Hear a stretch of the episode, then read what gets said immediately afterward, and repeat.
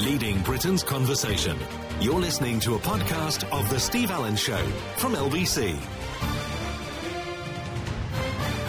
The Sun Quad's gift. 50 year old Tracy Britton hailed her miracle babies yesterday after becoming the UK's oldest mum of quadruplets. 35 medics delivered the IVF tots. Three girls and a boy. It's a word you'll never hear in tabloid newspapers to describe children. Tots. No one ever says that in the real world, do they? Nick Ferrari is here from 7 o'clock this morning. But now, Steve Allen. Saw some lovely tots the other day. Honestly, they were walking down the road, and I thought, you know, I was a tot once. Goodness sake. Do you know, we used to have jelly tots as a kid. That's what I was thinking of, yes. Little jelly, jelly tots. tots. That's the one. They Yeah. were just little little bits of jelly, weren't they? I think you still get them. Can you? Yeah. Wow. Shall I go on a, a 4 a.m. search I think you around need to the go convenience stores of central London? No, th- I think they're actually too specialist to be in convenience stores. Do you think? Well, that's your Christmas sorted then. Some jelly tots. Oh, feel a bit hard done by now. If that's all you're buying, good lord. Sorry.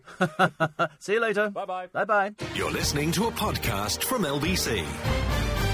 It's been another busy night for American politics. Donald Trump held a press conference to say he's proud of how his party did in the midterms yesterday. But he ended up having a row with a reporter. That's enough. Put down the mic. Mr. President, are you worried about indictments coming down in this investigation? I'll tell you what, CNN should be ashamed of itself having you working for them. You are a rude, terrible person. You shouldn't be working for CNN. CNN journalist Jim Acosta has now been accused of assaulting an intern who tried to stop him asking questions. He said that's a lie. Morning, everybody. You hear him, honestly. Give, give the, us the microphone back. Give the microphone. Get up. You assaulted her. No, he didn't. We saw it all on the television, you silly old man. Look at her. She, she's, she's assaulting him. Give me the microphone. Listen, bitch, touch me again and you're going down. It was, I mean, really, I've never seen anything like it. An assault in the White House. Good grief. Honestly, what?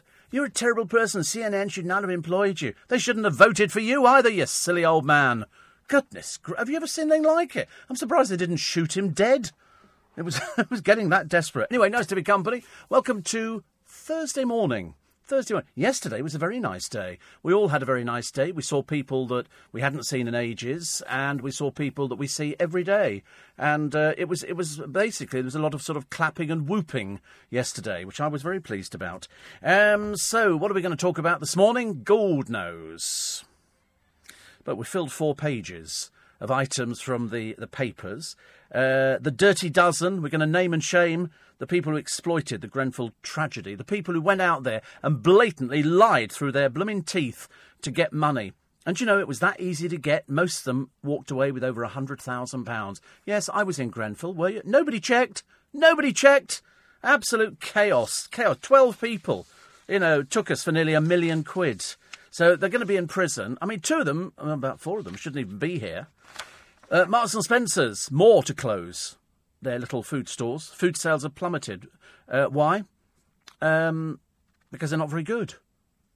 You know, it's there, but they haven't they haven't evolved with the time. They're still doing the same sort of sandwiches they were doing ages ago, and they're getting a bit expensive now in the sandwich lineup. And the rest of it is is not as good as it could be. They they need to up their ante. What Marks and Spencer seem to do though is sort of give you food which doesn't taste as good as it used to taste.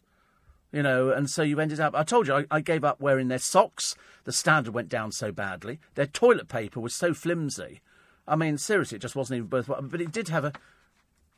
The raspberry creams for a pound are very good, and they do the chocolate ones as well. I mean, they're very. If you like that kind of thing, you know, and the producer does like that kind of a thing, so that'll be your Christmas present sorted out. I'll just get you Marks and Spencer's voucher. So much easier. Uh, there's a woman who uh, her husband went for an assisted death and um, and they didn't do Dignitas. They did another place in Basel, I think. And uh, again, you have to do it yourself. There's a long pro. You have to pay for it. This is, this is not some free service that these uh, places offer. They do assisted suicides in so much that there are people there to make sure you don't make a mistake and they're not allowed to do it for you. If you're going to end your life, if you've got some dreadful illness that you can't cope with and you're in terrible pain, uh, then you put yourself forward and they then assess whether they think that. Uh, that you are the right sort of person for it. It's it's it's quite complicated. I promise you. You then travel there, and uh, and you book yourself in to what is a normal flat, It's as simple as that. And they've got the drugs in there, and you, they, they will sort of hook it up into you, but you have to push the plunger. You have to drink the drink, whatever it is, and and that's the decision that you make. And for some people, the pain is so bad that they can't they can't wait to do it, but they're not allowed to do it for you. And she's talked about her husband doing it at, at the end of his life because he was in a lot of pain. He was only young. He was only young. I mean, she wasn't in favour of it, but she said for his sake, she would uh, she would go along with it. So she was she was there as well. Um, and for some people, it's it's the best relief that they've ever had. I would only do it if I thought there was a guarantee that I could come back. If I didn't like where it was I was going to, that's that's what I would be thinking of. Uh, Seven thousand people still have black and white televisions. No, they don't. No, they don't. 7,000 people have bought a black and white license because it's cheaper, but I bet you anything they're watching colour television. Of course they are. Who sits there watching black and white? What a load of old codswallop, really. So, do I have a. Yes, I had a black and white TV. I had a Sinclair Microvision. Did you ever see one of those? Oh, Gadget Guru, know all about that. It's the Sinclair Microvision was the first little portable, worked on batteries, uh, television. It was tight. The screen was about an inch across. Wait a minute. It's uh, trying to find it actually. Where is it? Uh, yes, it was sort of. It was a bit like that. It was a bit like that. It was. It's tiny. Look, you could see somebody's hand and how small it is, and it showed you sort of pictures in black and white. You pulled the aerial up, and and I I bought one. I bought one. It was actually more expensive than solid silver. Very, you know, very expensive. But, but I, I had a microvision. I had all sorts of black and white televisions. Yeah, yeah, you can see see pictures. But the trouble is because nowadays you sort of plug your television into the wall or whatever and you get the perfect picture. This was every time the aerial moved, the picture went and screwed. So, so it was really impossible to watch anything. And because it was in black and white, and because that screen is about an inch and a half across, there you go. The device was one and a half inches high, powered by rechargeable batteries or from the mains. I remember it. They, they say you could view it from about a foot away. I don't know how many they actually sold, probably loads of them. But I, I had a Sinclair Microvision, and because uh, I liked it, I liked it, and I've had various other black and white tellies.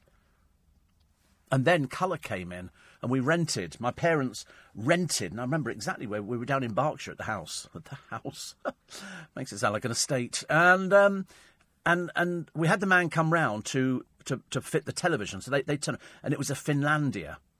And we all sat there watching the television like sort of eager beavers. My mum, my brother, and me, because Dad was uh, uh, off at work. And the man bring, brings the television in, comes with a stand. He puts it on there. He pushes some buttons, and then he fiddles about with the knob. And it went from black and white, and we're sitting there watching it. And all of a sudden, it turned to colour. Because in those days, you could take the little knob, and it said colour black and white. And if you turned the colour off, it was black and white. Then you turned the colour up so you could have dark colour, light colour, whatever else, and make the picture. And oh, so nowadays it's all automatic. And we sat there going, "Wow, it's in colour, really impressive."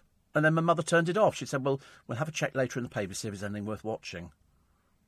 now, television on straight away, isn't it? And uh, was the colour TV sign you put? No, because it was quite cheap to rent. It was quite cheap. But the one thing you had to remember is just supposing I went in there and £16 a month got me a television and video package, a video recorder, and and then they changed the pricing of it. You had to go back into the shop to say, I'm on that deal, but I now want to go for this deal here. But I bought, I, I rented it in Hounslow. I was in Isleworth at the time in London. And the bloke came round to fit. You'll not believe this story. I couldn't believe it either. Uh, but it, it's I, I, can I can justify it, believe you me. And he, he brought this uh, television around. He said, "Oh, by the way," he said, um, "he said, would you like to rent the, uh, the video recorder out?" And I went, "This is the man from the shop who just delivered the video recorder to me because I'd rented it. Would you like to rent it out?" I said, "Rent it out?" He said, "Yeah, it's a, a friend of mine rents out lots of." You know what he was doing? He was duplicating Indian films. So the more video recorders they had, the more duplicating they could do, but they couldn't rent loads of them because they get caught out. And they are the most duplicated films in the world, the Indian film market. And so that's that's what he was after. He was, and I said, no, I'm, I'm going to keep the video recorder myself. I rented it, but they were willing to pay me double what I'd paid to rent it, to rent it to his friend. So he didn't need to fit it up for me. He could have just taken it back and then just plug it in, and they duplicate films. Honestly, amazing, isn't it? And that was years ago. That was years ago. That uh, that market. Video pirating is a crime, and you shouldn't ever. It's like the blokes who come round. Uh, you want to buy film? You want to buy film? And all this kind of stuff. Th- Don't ever buy them. You are funding prostitution, drug taking, and murder. Okay. Yes, and terrorism. I just thought I'd let you know that, just to get, oh, that's the latest film. And then you discover somebody's filmed it in the cinema, and you've got people walking in front of you. Although the, the only thing that's genuine about it is the actual front cover of the little thing. They also sell pornographic films, somebody told me. It's outrageous. I mean, Dale was sitting in a restaurant. We were sitting outside a, uh, a cafeteria, and this the, and this man came along. So we're all sitting there. There's like loads of people. There's Dale and I sitting there, and this little bloke comes out. You want to buy film? You want to buy film? And he's got a bag there. And Dale goes, "What films have you got then?" I thought, in the middle of daylight, what are you doing? He buys like ten of these films. Seriously, I was. Hor- I said, "That's t- you shouldn't buy those." Steve, come on, he's only making a living. Honestly, it was another world. Excuse me. Oh dear, that tea. Do you know? I think my, my tea making is getting better and better and better. So yesterday, yesterday we had the the Rajar meeting. This is where you have to sit in a room, and uh, I can't drink water much as I wanted to drink water because otherwise I'd be up and down to the toilet half the time. And uh, and they go through. It's like the, the, the whole company's there. Well, you know, all our, our little bit. So we sort of fill up the room quite nicely. And you have to sit down and you have to listen to people talking about your audience figures. Now, it can either go one of two ways. It goes well or it doesn't go well. So we sit there and you get heads up. You know, occasionally, you know, they- they'll sort of have, have a chat to the to the presenters to say, you know, this is where your audience figures are. This this is what they were last time round, and they compare it, and then it's compared to the other radio stations. Well, there was one particular radio station I felt so sorry for the other day because they don't have a, an audience at all. It's it's a, it's a bit embarrassing, really. They've got loads of money, teeny tiny, uh, teeny tiny. In fact, you know, just like your little finger, little teeny tiny. And then at some points, the graph vanished for them, so they didn't have any audience at all. And it, it turned out to be mainly in the early hours of the morning. They had no audience at all. But weekends in particular were very bad indeed. But as I say, you know, you can't educate some people. That's why eventually people discover LBC. And uh, that's why yesterday we had lots of whooping and clapping and all sorts of things. And, you know, because we all did very well. And uh, although I noticed there was a, a, a very, very interesting line that came out, yes, uh, there will, will be drinks. You know, they go to organise drinks, apparently. I never get the drinks. I never get the drinks. I come. in. Yes. They've had the drinks. Oh, actually, you know, they have had the drinks. I seem to remember they did have drinky poos. Uh, there was something last week, I think. But I can't do them. But they never bring back a martini cocktail for me and just leave it. You know, as they go, that's for you, Steve. You could have that, or just a, a fizzy, fizzy cola or something. I didn't get any of that at all. A whiskey for Santa. Yeah, I mean, the, trouble is, by the time Santa's done four houses in a close, he's off his trolley, isn't he? Doesn't know where he is. There we are. You can have that. But it's a doll. Well, go on, grow up. You could play with a doll. But it was it was good. Good meeting yesterday. I'd, I'm not big into whooping and clapping. Yeah, there was a lot. Of, there was a lot of that yesterday, wasn't there? Because everybody did very well, very well. So that was that was quite nice because you know because you don't know what's going to happen next time round. I do say because everybody goes, oh, well done, well done. You go, yeah, but next time round, you don't know. You don't do anything differently. You don't deliberately set out to do a bad show.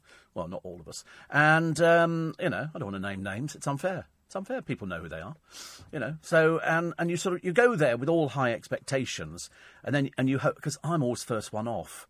So of course I'm like the benchmark. In other words, if it's bad for me, that everybody else is going to suffer as well. And I used to hate it. So don't do me first. Don't do me. But anyway, it was. It turned out to be all very nice, and it was lovely. And uh, and I managed to walk down the stairs, and I had to introduce Nick Abbott to a friend of mine. Now, I would have done it in the lift, but the lift is broken, so I had to walk up the stairs. I mean, it was like climbing Everest for me. So I said to Nick Abbott, I said, listen, there's a friend of mine who works for one of our sister stations, and uh, he is one of the sisters. And I said, um, I said, he is such a big fan of yours. And I thought, it's so ridiculous. In radio, you get people in radio as well who are big fans of other people. So I said to Nick, oh, you'll have to just come and stand by the window. I'll point to you and you know we'll sort of catch his, his attention. So we come down the back staircase, like seven floors. Seriously, honestly, I was, uh, sooner the Stannah stair lift is in, the better. But we sort of get to the bottom floor, and so I, I don't go anywhere, Nick. I thought because if you walk past him and, and he misses it, he'll he'll go ballistic. So uh, I'm not going to tell you who he is because it's embarrassing. Ant Payne, and he um, and so we get down there, and I'm trying to wave in his window. We've all got these big picture windows, except me, and uh, they're sort of doing all this kind of thing. And he turned around and he and I went, Nick Abbott, and he went, oh, and he he became so excited, as excited Harry the AP with a bowl of fruit, as excited, if not more so. Harry is just like whoop, whooping practically, and so Ant Ant Payne saw him. And wait, wait, wait. He's, he, he did his link and he rushed out of the studio and he shook his hand. He said, I'm so pleased to meet you. He said, I don't want to sound like an anorak. He said, I'm such a big fan. And I said to Nick, I said, he, he quotes you chapter and verse. So there you go. So that was my good day yesterday. I'm, I think Nick thought it was a bit disturbing, you know. I mean, basically, he, I think, you know, because we all carry body cams, and I think he actually managed to get that on, on body cam. So just in case it goes further, you know, and I mean, he might turn up at the house, I don't know. Could be something like that. And then uh, Eddie Mair said that I'd mentioned him the other day, and, uh, and he said, thank you very much indeed. So that was nice. I said, you're very welcome. So, so yesterday was yesterday was quite a good day actually. We saw all the people we wanted to, and some we didn't, and we, and then visitors. Oh, the Spice. We had the Spice Girls yesterday. So, I'm not an anorak, but uh, Dave out on the news just said I'm I'm going up to see them because they're going to be on air at nine o'clock. So I go, okay. He said, "Will you come up?" He said, "Because if I go up with you, he said they won't they won't throw us out because you know because I'm a presenter. I don't know, but anyway. So I go up there, and um, and we're all waiting for the Spice Girls. So they they moved one of the shows backwards a bit. They extended everything to accommodate the Spice Girls, and I filmed it. Now I'm debating whether or not to put it on my Twitter feed because you've got me sitting on the edge of a desk filming them coming in, and then two of them go and hi. I'm not sure if I can put it onto Twitter or if somebody says, yes, no, I know I can do it, but I'm not sure whether or not I can do it in terms of showing the building off. Am I allowed to? I'm not sure if I'm allowed to do that. You watch. out. My phone will ping in a minute. That's okay.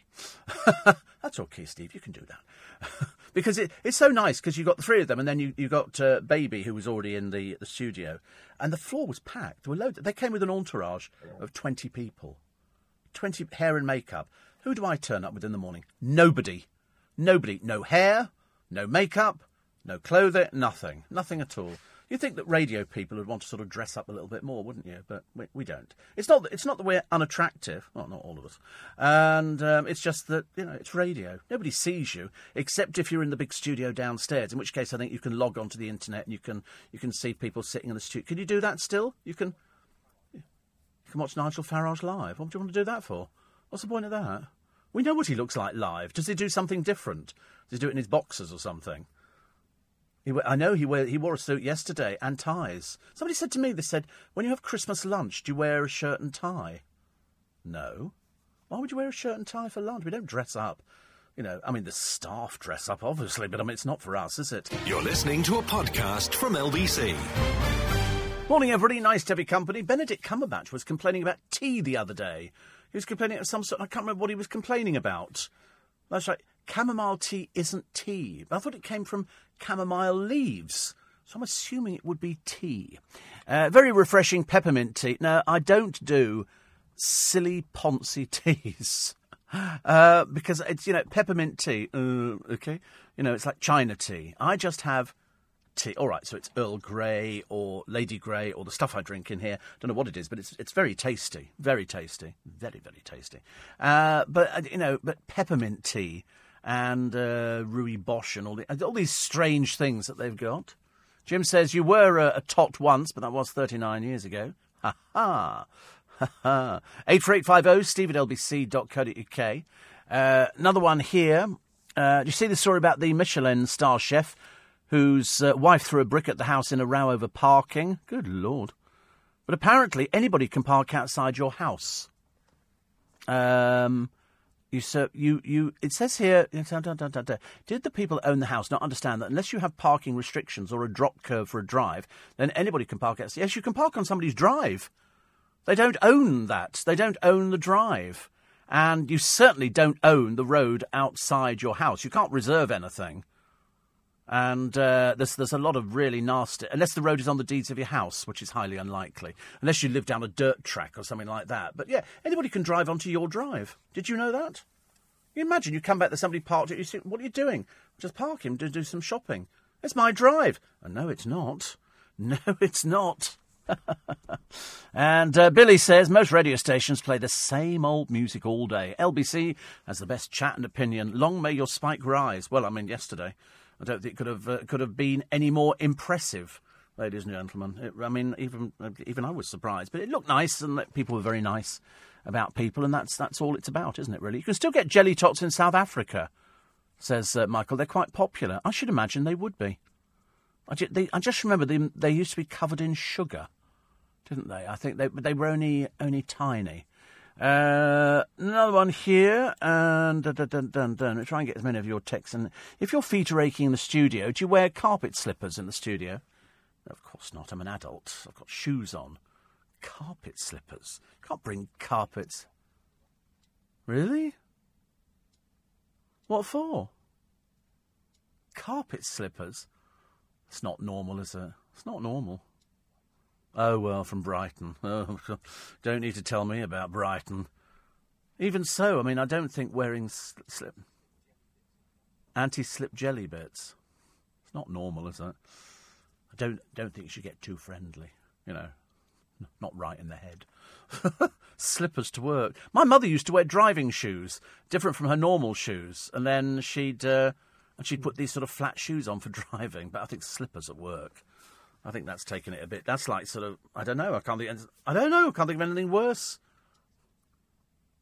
I don't. I don't think security can get rid of it. But I mean, does it, so he takes the slippers away and then brings them back in and puts them on when he's on. So they're in his bag. So he, he's got obviously a pair of shoes with him, probably trainers, I should imagine. And so the rest of the time it's Plimsolls. God, honestly, how old-fashioned Plimsolls. nobody has Plimsolls. Even uh, when I mention Plimsolls, people say to me, "Nobody wears Plimsolls, Steve." And I go, "I used to. We never had trainers when I was younger. Trainers didn't exist. We didn't even have sports shops." I, don't know where we got it. We got it from the, I think, the school outfitters, outfitters, something like that. But no, Plimsolls were the latest. They were lovely. I don't know the reason. Why was so slippers? I do have some um, slippers at home, but I'm not certainly not going to bring them in it. People think I'm mad. They go, he's finally flipped. I was told the other day, my, my boss said, can you just not please fall on any halogen ovens anymore? And and then I thought I cracked a very good line when I said I said if I if I because they're always worried about my health as, as that's right. Yes, Nick, Nick, Ferrari just said, "Don't die," and I said, "Well, if I did die tomorrow," I said, "We we we got about six weeks worth of programming that we can put out, so it'll sound as though I'm still here," which seemed to go down quite well. I'm taking bets on who's going to be the first presenter to go. Can't tell you who's at the top of the list, but it ain't me. Uh, 84850 steve at lbc.co.uk. That'd be quite funny, wouldn't it? Because actually, we've been quite lucky. I mean, most people, there's not a lot of illness around at LBC. No, no, it's not really. Not. So, yeah, exactly. Now it'll also. My boss has just said, "Oh, don't say that, Steve. We come up to Christmas. Christmas is busy time." Uh, posh sees red because the Spice Girls were in yesterday. Obviously not posh. She was jetting off to Gare du Nord and going to Paris on the Eurostar. We love the Eurostar. We love the girls down there.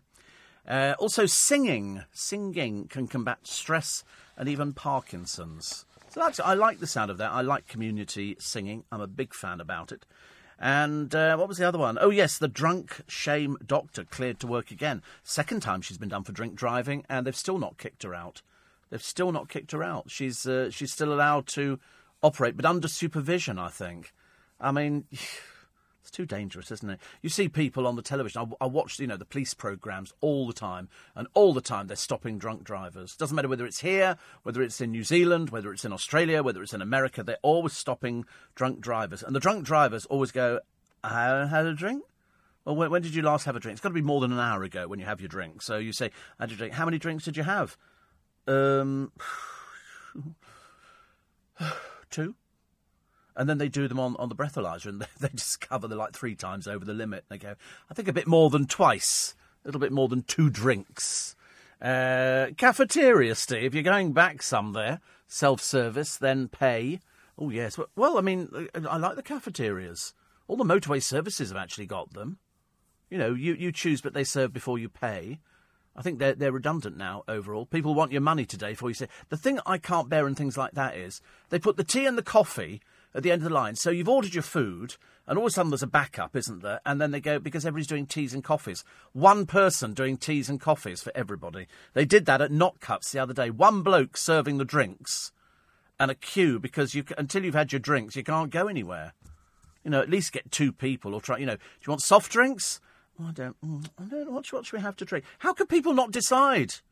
Well, somebody got on the bus the other day. I was on a couple of buses. And it was only when they were on the bus they start looking for the bus pass. I feel like saying, you've been sitting at a bus shed. And also, the other morning, our bus driver did something that is totally verboten. A homeless bloke, or drunk, or whatever he was, gets on the bus. And he of course, he doesn't have a card or anything else like that. And, the, and he said to the bus driver, I'm just going a couple of stops mate, a couple of stops. Well, he didn't go a couple of stops. He went five stops, and the bus driver let him do it for free. For free!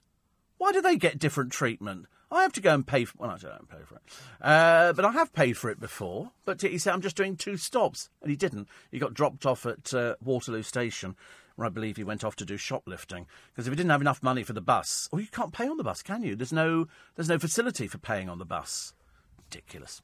Uh, I thought you had fluffy bunny slippers. Yeah, and what if I have? What are you going to do about it, eh? You can't do anything, can you? If a vehicle is parked on your driveway without your permission, they're trespassing. Uh, as trespass is a civil and not criminal offence, the police will not always get involved. Um, but they're not. You don't have to give somebody permission. Somebody can drive onto it. We only discovered this a short while ago. That you, you, know, you think you own your drive, but you don't. I suppose what you could do is block them in just to make sure. But uh, it, yes, I mean, it's, it's, we thought it was ridiculous as well. John says if somebody parked on my drive, I'd be tempted to park the back of my hand across their face. And then you get done for an assault. Then you'd end up with a criminal record. Then your name would be in, oh, no, you can't do that route. And everybody's got cameras now. You're listening to a podcast from LBC. Morning, everybody. I'm, ju- I'm loading the uh, the Spice Girls video of them uh, yesterday. It's because it's a fairly big file. It's taking just a little while, so it's all ready to go up there. And I shall tell you that it'll be up in probably about less than a, a minute. But it's it's slow, isn't it? If it's downloading a video, it's a bit slow. And I don't normally download videos, so I hope you enjoy it. If you're a fan of the Spice Girls, you have to go to what is my Twitter at Steve Steve Allen Show. can't remember what it is half the time, but uh, it's just coming up to the finish of it. And then I put here is the video of the Spice Girls at Global, and it was just there we go, and uh, and it's oh look, I can watch it back again. There's uh, Geri's the first one, so slim, so slim, and there's a few people sitting in the office as oh there we are, oh, it's up on my screen as well. It's so exciting, and um, and then there's people in the office, and so she said hello everybody. Look, there's people all over the place with apologies to all the hard-working staff. And, uh, and the other two hid behind a desk. And then they said, come on, come on, come on. So they actually sort of came out, and there you get the other two as well. So there you go. And that's on. Uh, see how many how many tweets we can get on that one of the of the Spice Girls arriving. She's so slim. Seriously, for that, read uh, read tiny. So you can go onto my Twitter and you can check it out, boys and girls. Which is nice, isn't it? Woo! They're very happy. Look how big our offices are. This is just one of many floors, but that's another story. Uh, there they go. Ta da! That's very good, isn't it? I'm better than I thought. I'm better than I thought. Uh, Steve, oh, so what if you put a gate and padlock in place? Well, then it's breaking and entering. I mean, but you wouldn't, of course, put a gate and a padlock on your drive, would? I've never heard of it. Uh, it says uh, police can't remove somebody else's car from your driveway, but you can sue the car owner for trespass in a civil court. Imagine all of that just to get a car off your drive. Dear. Steve, you and Darren got me through the night after a big op, says Kerry and Epsom, which is, uh, which is good. And you can organise a tow truck to remove a car from your drive to legal roadside parking at your expense. So, remove a car from your drive to legal roadside. Uh, oh, right, so I have to pay. Is it going to basically cost me money? No, I'd rather no, I'd rather not bother with that. I'd just rather sort of tow it out and dump it in the middle of the road. We did it years ago. Somebody drove onto our property, and one of the one of the people who, who lived there was a little bit militant. I was fairly militant as well, and he let their uh, tyre down. Uh, we don't encourage that at all, but this was on private property, fully marked up, you know, and wheel clamping in operation, all this kind of stuff. And uh, all they'd done is they just decided to go off shopping. They just decided to go off shopping. So this uh, this friend of mine let down two of their tyres, but of course they didn't know. They came back. They were holding a big pizza. So they'd obviously done some shopping and they'd ordered a pizza, but just parking on other people's property. Basically, peasants. And uh, so we sort of stood there and uh, and watched as they drove out of the car park. They got literally five feet into the road and the tyre exploded. Exit one car with a pizza in, which was uh, which was fairly popular. Uh, Grant says uh, you always crack me up, despite being absolutely shattered after only three hours sleep before a six a.m. start. Three hours? Why only getting three hours sleep? You mustn't. You know the amount of people who listen to this program. Some people have uh, sleep apnea. They have problems with getting to sleep. Me, I have no problems getting to sleep at all. I can I can literally sometimes 4:30, 5 o'clock in the afternoon, bang in bed. And that's the way it has to be.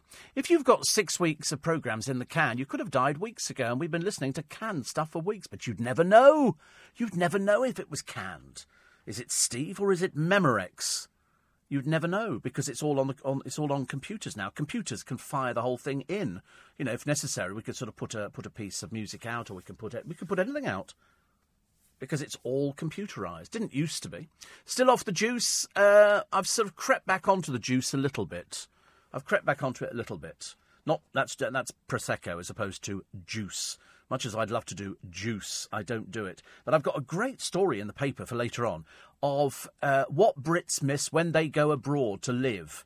When I used to go to Vienna, the girls over there and uh, Telia, the lady who uh, ran BDR, said to me, "Okay, and what what did they want?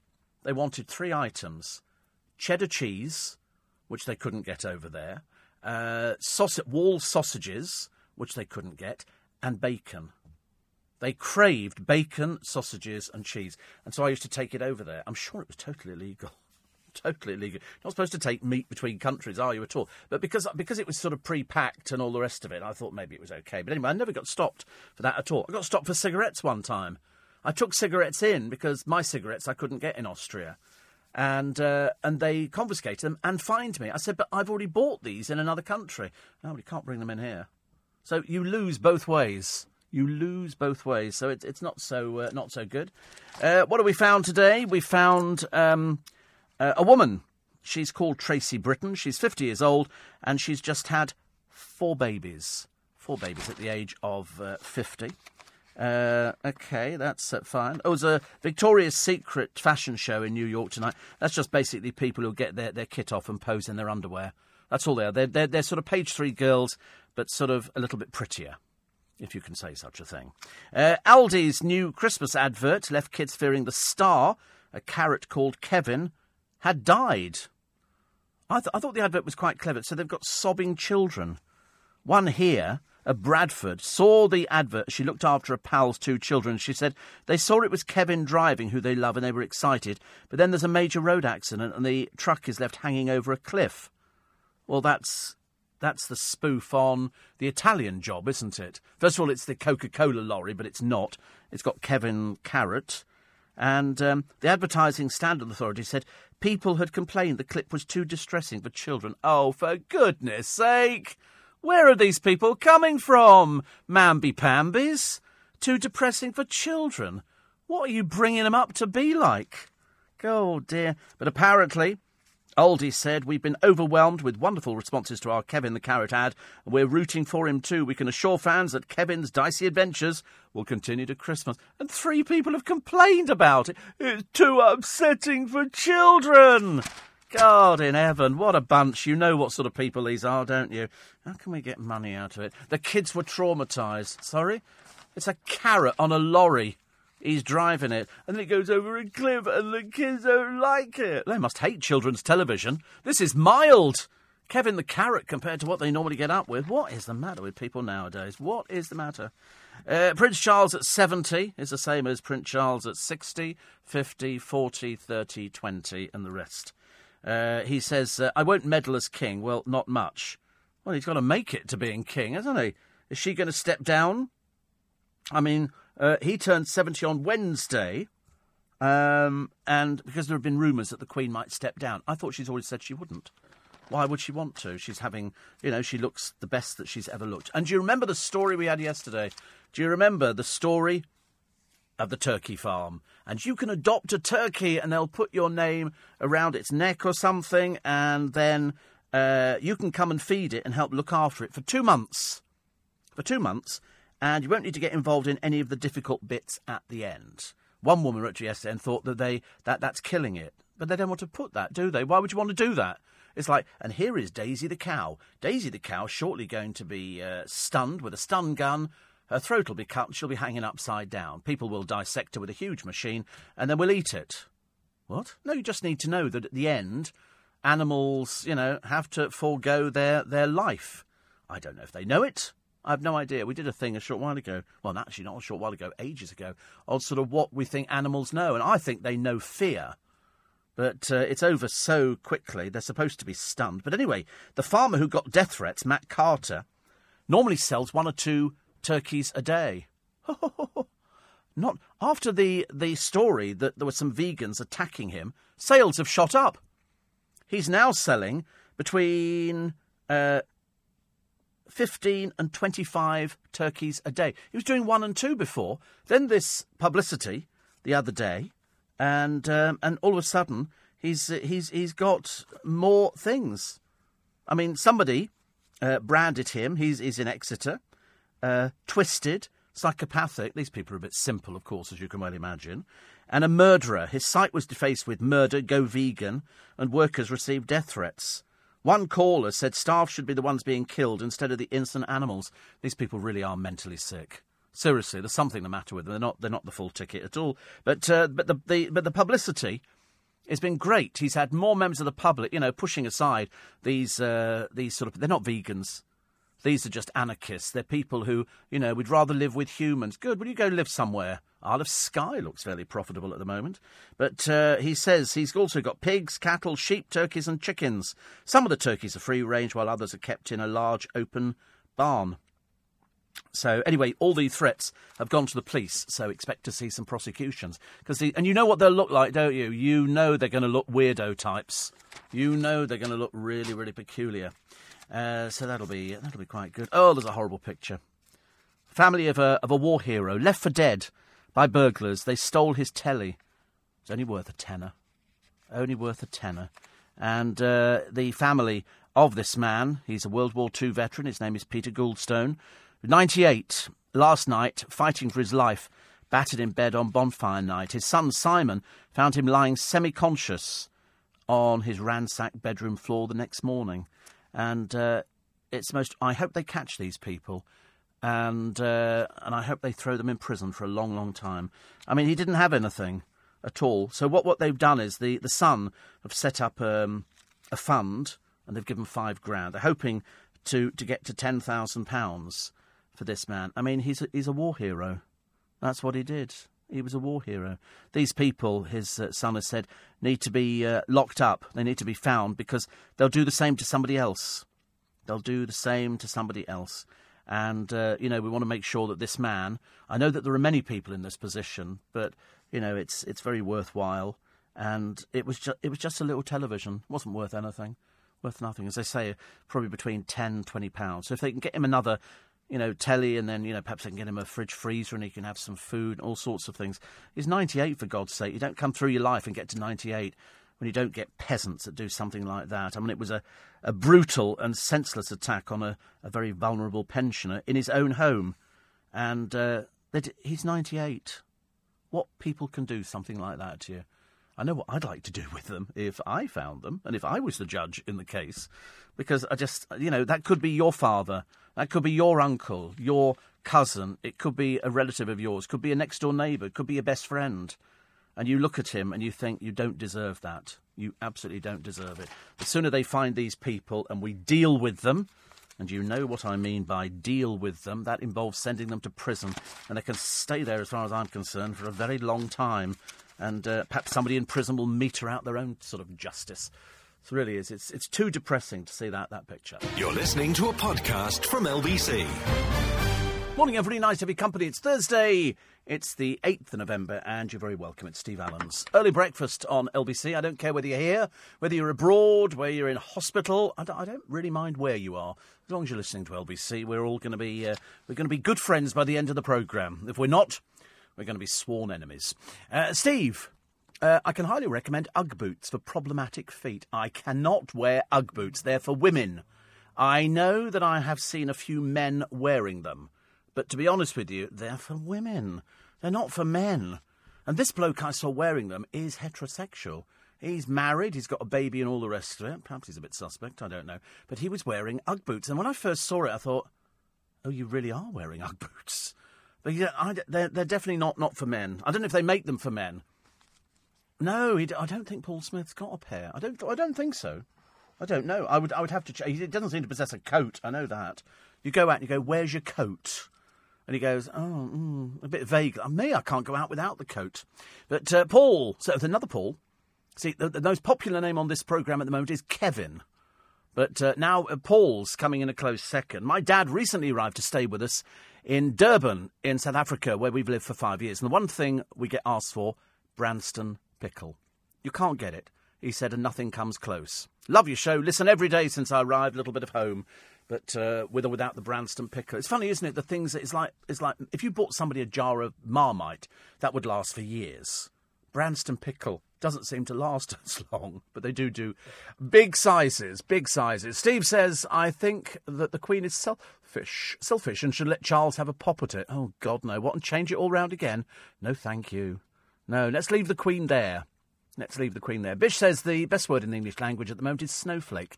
Perfectly describes the proliferation of livy livered mamby pambies who are infiltrating this country. I know. There it is, a pretend carrot on the television, and they're doing a thing. Oh, the carrot's going to be hurt, it might die. Oh, the children were so upset. Give us money. That's what it comes down to, isn't it? It really is absolutely appalling.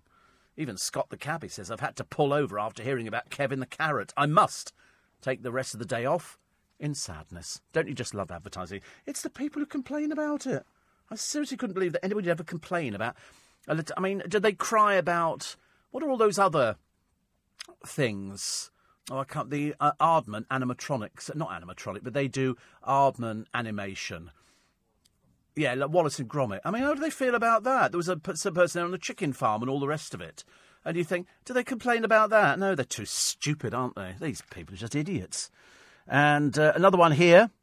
How cruel and heartless to be so evil to an elderly person. It's terrifying, Steve, to think these people are walking around out there. I hope that they, I hope they, they catch them. I can get myself into an awful lot of trouble by saying the, these people, you know, I'm afraid have earned no right to be with the rest of us. No right to be with the rest of us. They're just, they're just filth. They're just filth. But knowing the mamby-pamby courts in this country, well, he's of good behaviour and his mummy said he was okay. You know, the fact they've beaten some old man, black and blue, and stolen his television. What good it? You know what they'll do with it? They'll pawn it, and that's how they'll get them. You don't, you don't, everybody's got a television in this day and age. Everybody's got a television. If people nick something like that, they're going to sell it for drugs or something like that. That's what it'll be. It'll be some sort of out of work dosser who's doing drugs and who wants to go and sell it, you know, thinking it's worth a fiver or something like that. He won't know what it's worth. It's just a television and he'll take it to somewhere, and that's where they'll actually get him. I'm hoping that, you know, they, they will be got very, very quickly. Zara says, always set my alarm for 5am for the morning prayer, and now 4am with my PG tips and you. So delightful. Actually, I, who did I bump into earlier? Oh, Margherita. Margherita Taylor was leaving the building, and she looked at my bag. Got my Marks and Spencer's bags, and she went, they got mince pies in them? I said they might have. She said, uh, I, I think she said she was a regular listener. So uh, she sort of you can't be regular, can you, unless you're sort of working uh, at this particular time. But uh, I did say I said I, I, suspect it'll be the what are those mince pies? I haven't actually had them yet, but they're flaky pastry, flaky pastry. They were they were quite nice. I don't know how they make them for two quid a box. I'm really, including the wrapping, and they must be making millions of them, I suppose. Eskimos wear UGG boots, says Dorothy. I'm not an Eskimo. I do not rub noses with people and build igloos. And I'm not, I mean, listen, if you're walking around in Eskimo land, then you can wear Ugg boots because probably everybody else is. You can't walk around in Twickenham, you'll be hanging from a lamppost. Good Lord above. It's fine, you know, if they actually sort of are in a place where everybody's wearing it, then it shouldn't make any difference. Paul is in Perth, as usual. And uh, Joey Essex used to wear bright orange Ugg boots. I rest my case. Have you seen him? He's doing an advert. Times must be hard for little Joey Essex. The royal family is like the weather. It always rains and the sun don't get a look in. says Richard. Thank you very much indeed. Uh, hi, Steve, says Kevin. One of many Kevins we have on this programme. It's the new adoptive name that we get. and said, uh, um, was in a queue for 10 minutes. As we get closer to the checkout, the lady in front of me getting served, taking another five minutes looking in her purse for the right amount of money. Why don't people get the money ready? Oh, don't. Supermarkets are even worse. Supermarket, they put it all, but just pack it all away, pack it all away, pack it all away, and then now we'll start trying to find where the purse is. Why don't you get it out to start with? Oh, dear. And uh, Dorothy in Wales says, I visited a meatworks in Australia. Not pleasant seeing the cows lined up. What would you go there for then? What do you go there for? If you know that that's what it is, it's a place, it's an abattoir. You, know, you said, I wished I'd not seen it. Well, I mean, I don't know whether or not, you know, they sort of do it in the normal way. You could see it on the internet. It's on YouTube, you know. Uh, the, the, producer, once it's the one who likes Idris Elba.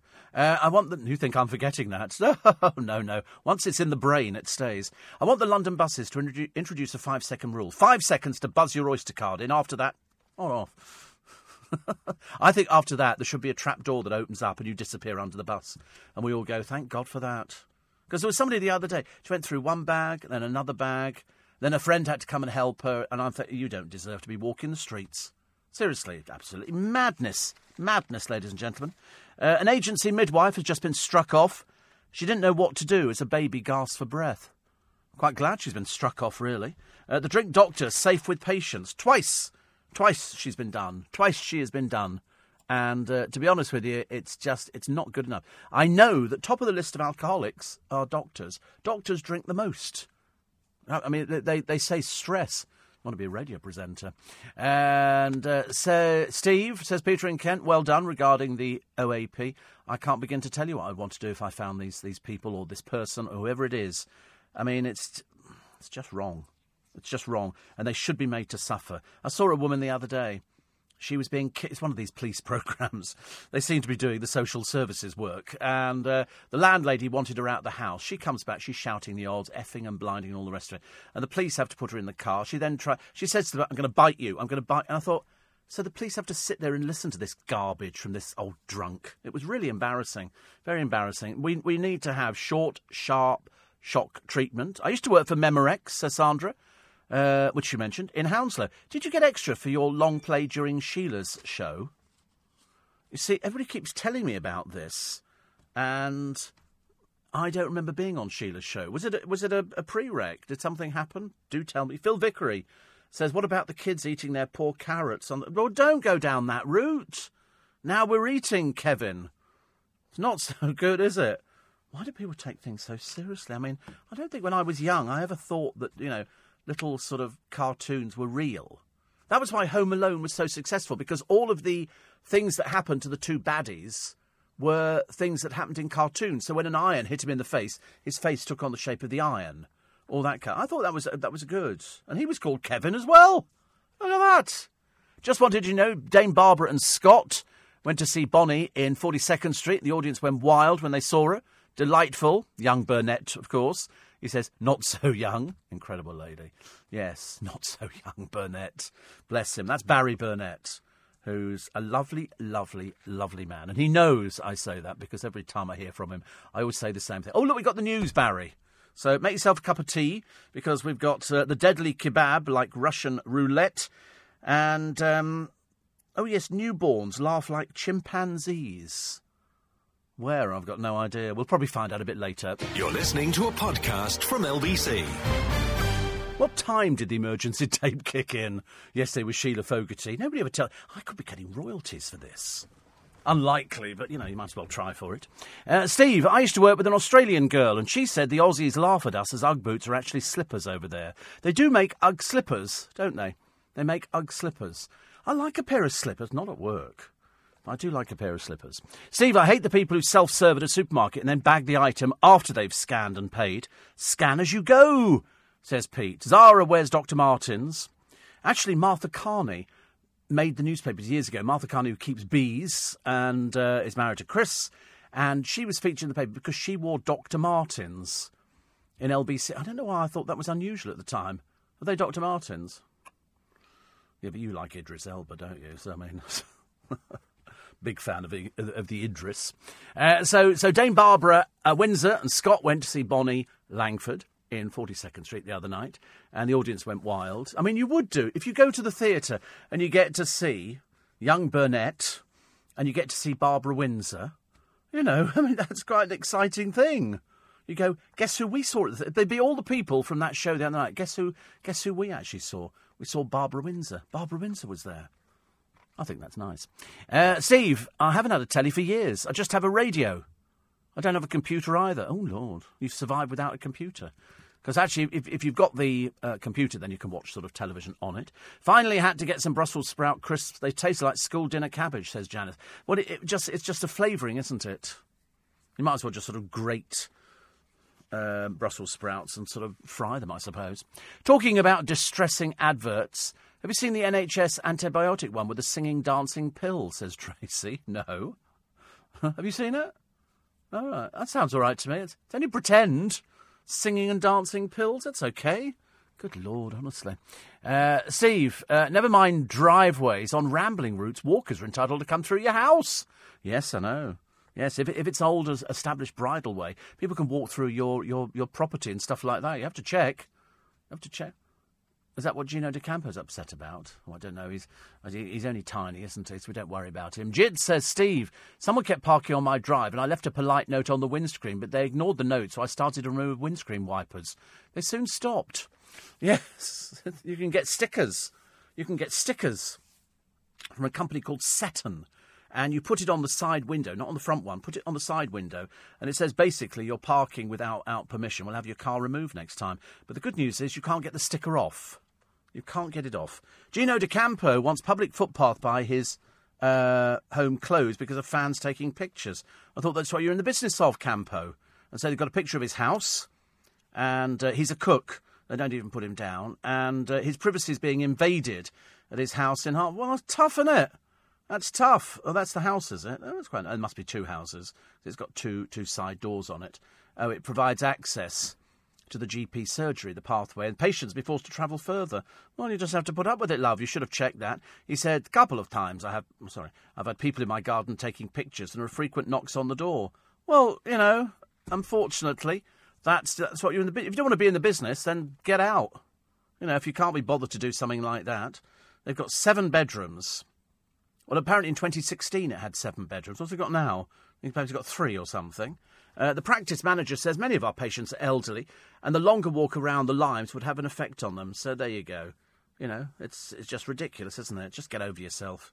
It's nothing. It's elderly people going there. If you didn't want to buy there, why don't you buy a place further in the country? Go and live by yourself. That'd be nice.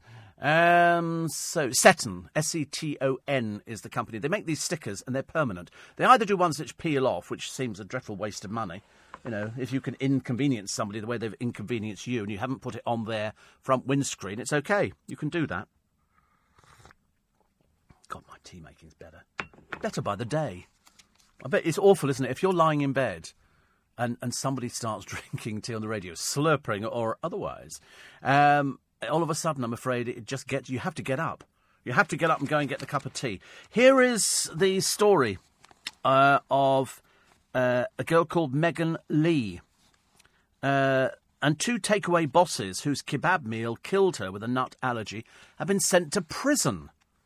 Takeaway owner Mohammed Abdul Kuddus and the manager Harun Rashid were found guilty last month of unlawful killing by gross negligence. Kuddus was jailed for two years, while Rashid, who claimed he was just a delivery driver, was sentenced to three. They failed uh, to tell them. Uh, she did inform the Royal Spice Takeaway that she was allergic to nuts when she ordered an onion bhaji, oh lovely, a seekh kebab, and Peshwari naan.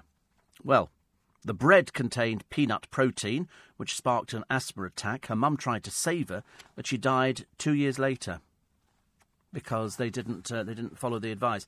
I don't know what people like that think about people who have nut allergies, but if somebody tells you that, then you have to let them know what it's. But they, I shouldn't imagine they've got the faintest idea either. They probably don't don't make their Peshwari naans. Um, these are heartbreaking stories of pets being nicked across Britain.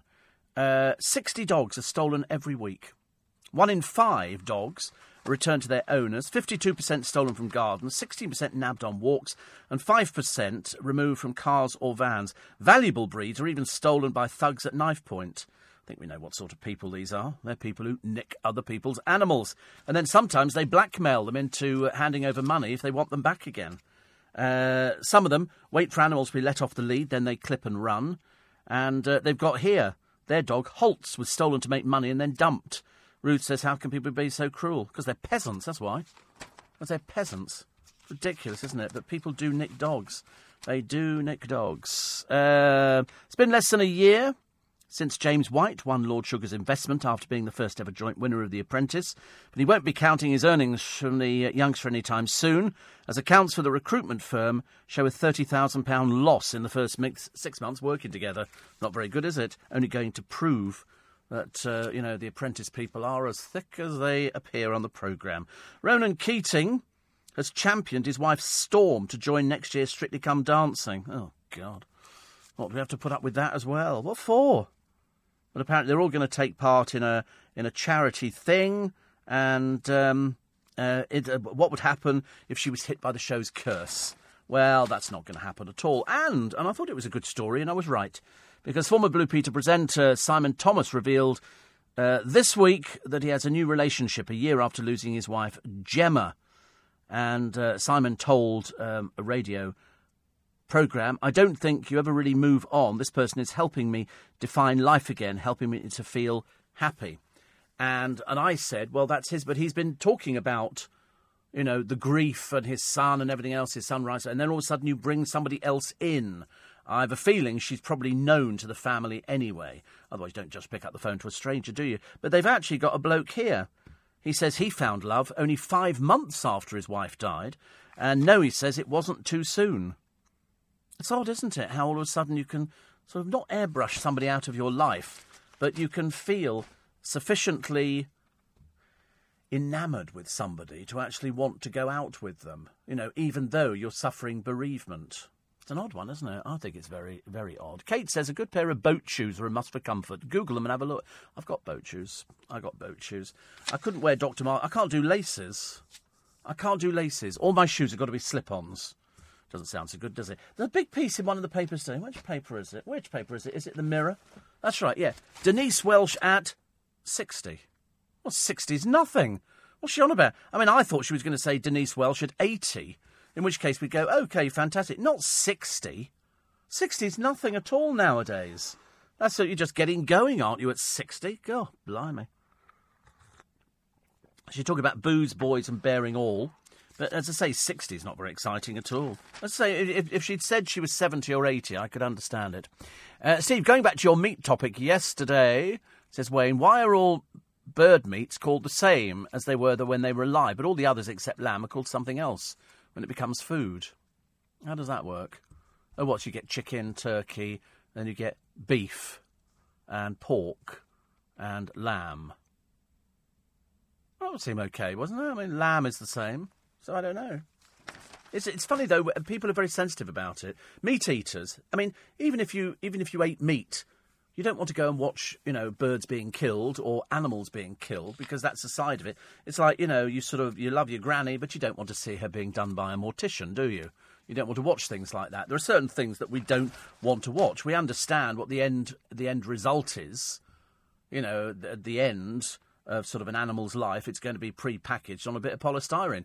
If you went to an abattoir, you'd hate it. Of course you would. I wouldn't want to go there. They always say that if you actually went to an abattoir, you'd probably stop eating meat because all they do is they're they're they're just they're just providing for what the what the country requires, and it requires meat. We are a meat eating country. I think there is this new factory, isn't it? The one that can process something like two million birds a week, chickens. Chicken is the most popular meat and it's the cheapest. So they've got a factory that processes them and it's literally sort of automated. It's literally automated. They come in in cages, they're hung upside down, they think they're going to the fun fair. They don't know. They've got no idea. And um, and it's it's just done quite quite clinically. But there again, it's exactly the same as, as going to an undertaker's and watch somebody being embalmed and then going to watch a cremation. You know, you've seen behind the scenes at, at crematorium. You know exactly what, what they do there. They just have to get. And they they were doing an advert the other day on YouTube for a particular trolley that moves up and down automatically, and also they're offering wider coffins and a wider trolley with sort of a, a, a, a sort of a huge amount of weight uh, as load bearing. Uh, Scarlett's a celebrity. No, she's not really. She's just a bit of a chav. And she's not particularly good at presenting. And uh, she's going off to Australia, which is good. We're very happy. She flew premium economy. She didn't go first class because they say, hey, get her into first class. And she didn't. She did premium economy, as far as I know. Unless this is first class, I don't know. Uh, also, um, premium economy from a thousand quid. Uh, Joe Swash went. He's a dirty little person, isn't he? Every time you look at him, when I say dirty, he looks like he needs a good bath. He never bothers having a shave. He's just a toilet. He's all a bit silly, but then she's a bit like that as well, isn't she? Uh, and so he went over there with his son Harry and his mother. So uh, that's why he was in premium economy at a thousand quid from. She was first class from three thousand pounds. But there's only one of us, so presumably they all get the same allowance. How you spend it is up to you and uh, she went first class, and then somebody took a picture of her with her chavvy scarf on and uh, and a baseball cap. See, I actually get on planes now, and I just want to go to sleep. That's all I do. First thing I do, I make sure the blind goes up and down on the window. Got my bottle of water there for when I wake up, and off I go. I'm more than happy. You're listening to a podcast from LBC. Morning, everybody. My friend Christopher says, Morning, Ledge. I think that's short for legend. I think I thought you had to be dead to be a legend. I'm not sure if you can do it when you're alive. Love a celeb in the audience. When I lived in LA, I used to go and watch the LA Lakers basketball team and regularly sat opposite Jack Nicholson and Burt Bacharach. So cool. There would be. I bet uh, the trouble is we'd be the only people who recognise these people, wouldn't we? Now, so Jack Nicholson's still alive, isn't he? Still alive. And is Burt Bacharach still alive? Yep, still alive. Well, there we go. Happy days all round. Happy day. Do you think they actually went, oh, look, there's, there's Christopher over there. He's always over there. Jack Nicholson is 81, and Burt Bacharach is. If he's 81, he's got to be a little bit older, hasn't he? He's much older. Gone. Oh, what? What is he? 90. 90? Wow. 90 and 81. What conversations do they have? I don't know. You peed today? Yeah, I peed today. What did you pee yesterday? I peed yesterday. I just peed now, just while I was sitting here talking to you. That's the advantage of getting to that age. Who the hell wants to make it to the toilet? Let's not bother. Uh, Steve, I think a lot of people would like to uh, punish the burglars who beat up that elderly man, but we won't. If the perpetrators were standing in front of me, having been proven to be guilty, I'd look away to demonstrate my disgust, but I'd never lower myself to their level. No, that's why I think there should be some, some sort of deterrent. These people should be taught the error of their ways. But I'm suspecting if they've nicked his television, they're druggies. And they wouldn't, they wouldn't care less. They, they, they just want the, the next fix of drugs. That's it. Little Julie says we had a sparrow hawk rescued safely yesterday from the warehouse at work. Please give a shout out to the Wildlife Aid in Surrey for helping our feathered friend. I like that. Wildlife Aid in Surrey. Well done. Well done. I like the name Kevin so much I've decided to change my name my my name to uh, Kevin Rena Milk. Kevin Rena Milk. I don't know why. Sounds quite good. If you can't do laces, why not try a pair of vans? I have loads of vans, thank you, Adrian. And uh, he says, I owe you one after your Greggs bacon roll recommendation. And I did recommend Vans to my father in law. He's 70 and he loves them. Well, they do plain colours. You don't have to have all fancy colours. You can do plain ones. I've got plain black, plain blue, the white ones which look like. You're liking those biscuits, aren't you? You like those biscuits. The trouble is they're a bit easy to eat, aren't they? Why don't they make packets of biscuits bigger? Uh, Aldi should put a clip at the end of their Kevin, the Christmas carrot advert, saying no carrots were harmed in the making of this advert. Should put the little kiddies' minds at rest. Yeah, it's the parents, though, isn't it? What, what, we, we can't get compensation because they were traumatised. Do you know? To be honest with you, had it not said Kevin's carrots on the side of it, whatever it was, I wouldn't have had the faintest idea, and I certainly wouldn't remember it was from last year. Why do people remember the oddest things? Kate says a good pair of oh boat shoes. We've already done boat shoes, haven't we? I just remembered actually because I've got boat shoes. Going back to my hometown, says Helen of Salisbury this weekend for my annual visit to see my mum. Will support all the local shops my Christmas shopping and watch the Christmas lights being switched on. I cannot wait. And don't forget, you have to go there because you go to look at the clock, don't you? Which what those Russian spies said. Uh, I hate queuing, Steve, for more than three minutes at the checkout. The person that wants to know whether he's won on the lottery and then buys 10 more tickets because he thinks he may win next week really drops my heart. Five people behind them, waiting patiently and oblivious to what they're doing. Why do all of that at the busy time of the day? The boy or girl having to use the lottery machine hasn't a clue how it works. You start the day with heart, and by 10 past 8, you're filled with anger. Oh, I just smiled to myself. And then, of course, people think you're mad.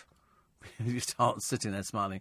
The M20, says Gary, on the M20 is lit up like a Christmas tree this morning. All these gay lorry drivers. Very pretty, though. I know. It's amazing. It is the, it is the new job to be a gay lorry driver. They, they've decided that's it. So any lorries you see with lights in, you know, fluorescent and otherwise, in the cab or a little tree. A little tree is a dead giveaway sitting on the dashboard. But uh, all, all gay. It's the latest gay thing. I don't know. I don't know why or how it started. I can't even remember how it started.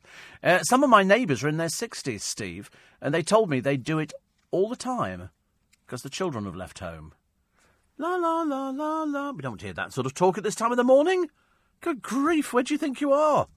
Actually, talking of people doing a heroic deed, this is a father who turned his own son into the police after calls to name and shame disgusting vandals who damaged a First World War memorial statue. The parent has been praised for naming his 15 year old who dented the metal uh, silent soldier silhouettes and tried to rip it from its base. He's offered to pay to have the statue in Gloucestershire repaired in time for a commemorative event this coming Sunday. And uh, the council chief says we'd like to thank the parent for coming forward. Well done, well done. He's not named, incidentally. Obviously, to, trying to protect, you know, him and uh, and the uh, and the, the, the useless son. Irene says Kirk Douglas 101. Yeah, he's 102 next month. We know that because we talked about him yesterday. Uh, also, what have we got here? Oh, Vera, a poppy seller. She's raised a million pounds selling poppies.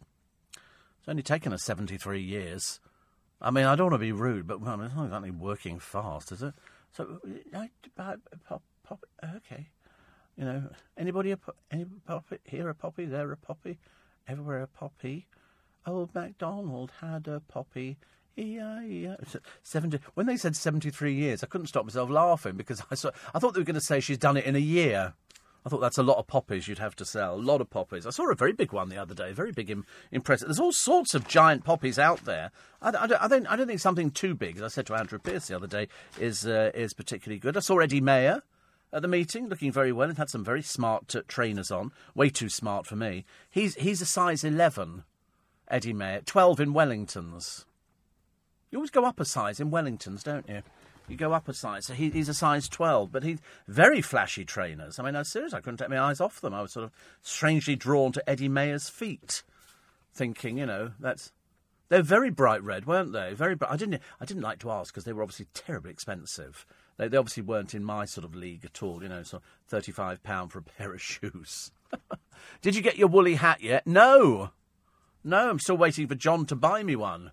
I might have to go and do it. Uh, Gucci Tom says those gay drivers will go mad. I know. Because up until now, it's been a bit of a secret, hasn't it? But uh, ever since we uh, we announced on air that that's what it was, because somebody told us, they said that you know gay lorry drivers have lights in their cabs. Of course, we'll, we'll, we'll probably get a couple of fake ones now writing and going, well, I've got lights in my cabin. I'm not gay. You go, yeah. So just by writing that, we know you're guilty.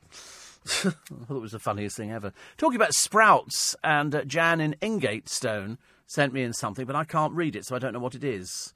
I think I think the producer might have taken it from, from another another source. Uh, Richard said, just booked my flight for my first Christmas at home for 10 years. I live in Japan, and on Christmas Day, it's traditional to buy KFC. Will they open on Christmas Day?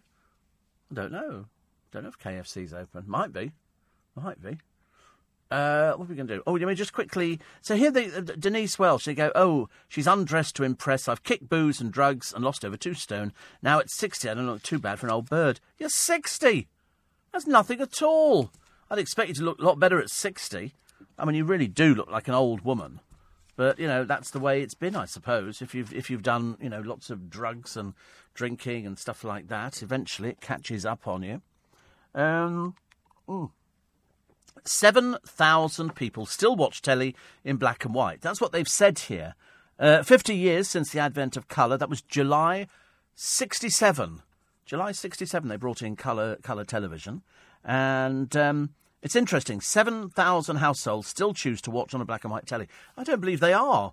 I believe what they're doing, because then nobody ever check, is they've actually got a colour television, but they bought a black and white licence because it's cheaper. They're not watching television in black and white. They really aren't. I mean, that would be just stupid since we've had the blooming stuff since about 1967. But uh, interesting to watch. Interesting to watch. KFC doesn't open here at Christmas. In Japan, oh right, in Japan it's open, but not here. Oh, you're going to be very disappointed then if the KFC isn't open. And he's coming over here. Oh Lord, that's a bit embarrassing, isn't it? I'm not sure if I could eat KFC for Christmas uh, Christmas dinner. Um, another one here. Donnie says, "You ever put your foot in it?" I was involved in a slight incident at my girlfriend's house when I put my foot in the cat litter tray. Let's just say the cat was not amused. No, I chased a cat through my sitter room once. It was one of our cat. We had two cats years and years ago, and chased it through, and uh, it jumped into the paint tray. And then on my green, uh, green tumble twist carpet, 80-20, wool and nylon, uh, it left little white paw marks all over the place. I was going, but get off that carpet! Going berserk, I was. Exeter, Exeter Cathedral, Steve, had the most amazing indoor Christmas market yesterday.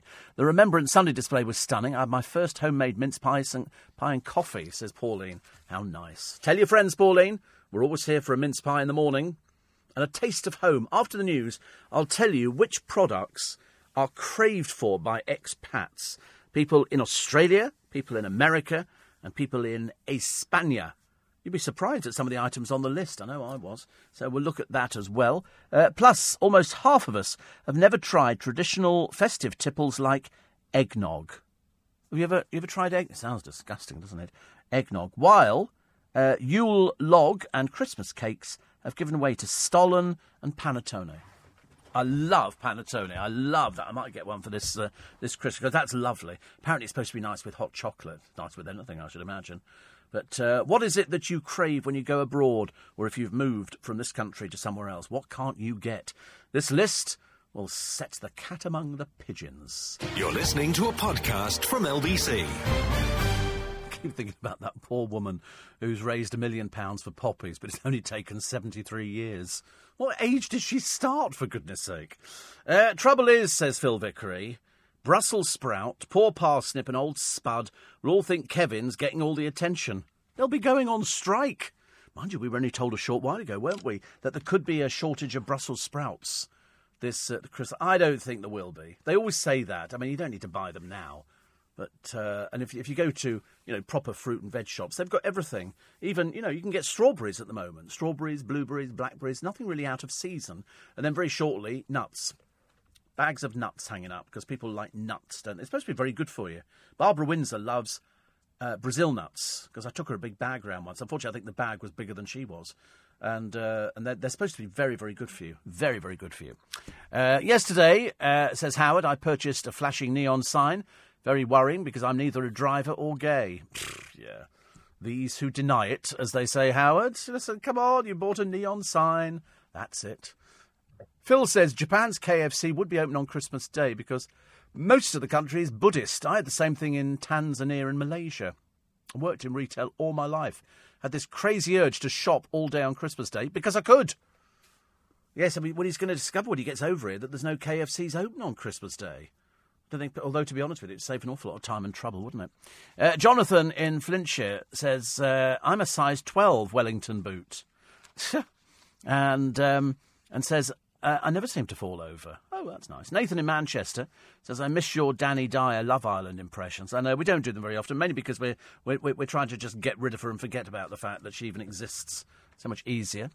Please don't mock the woman who took 73 years to raise a million pounds. It's an amazing achievement to raise so much money and work tirelessly for charity.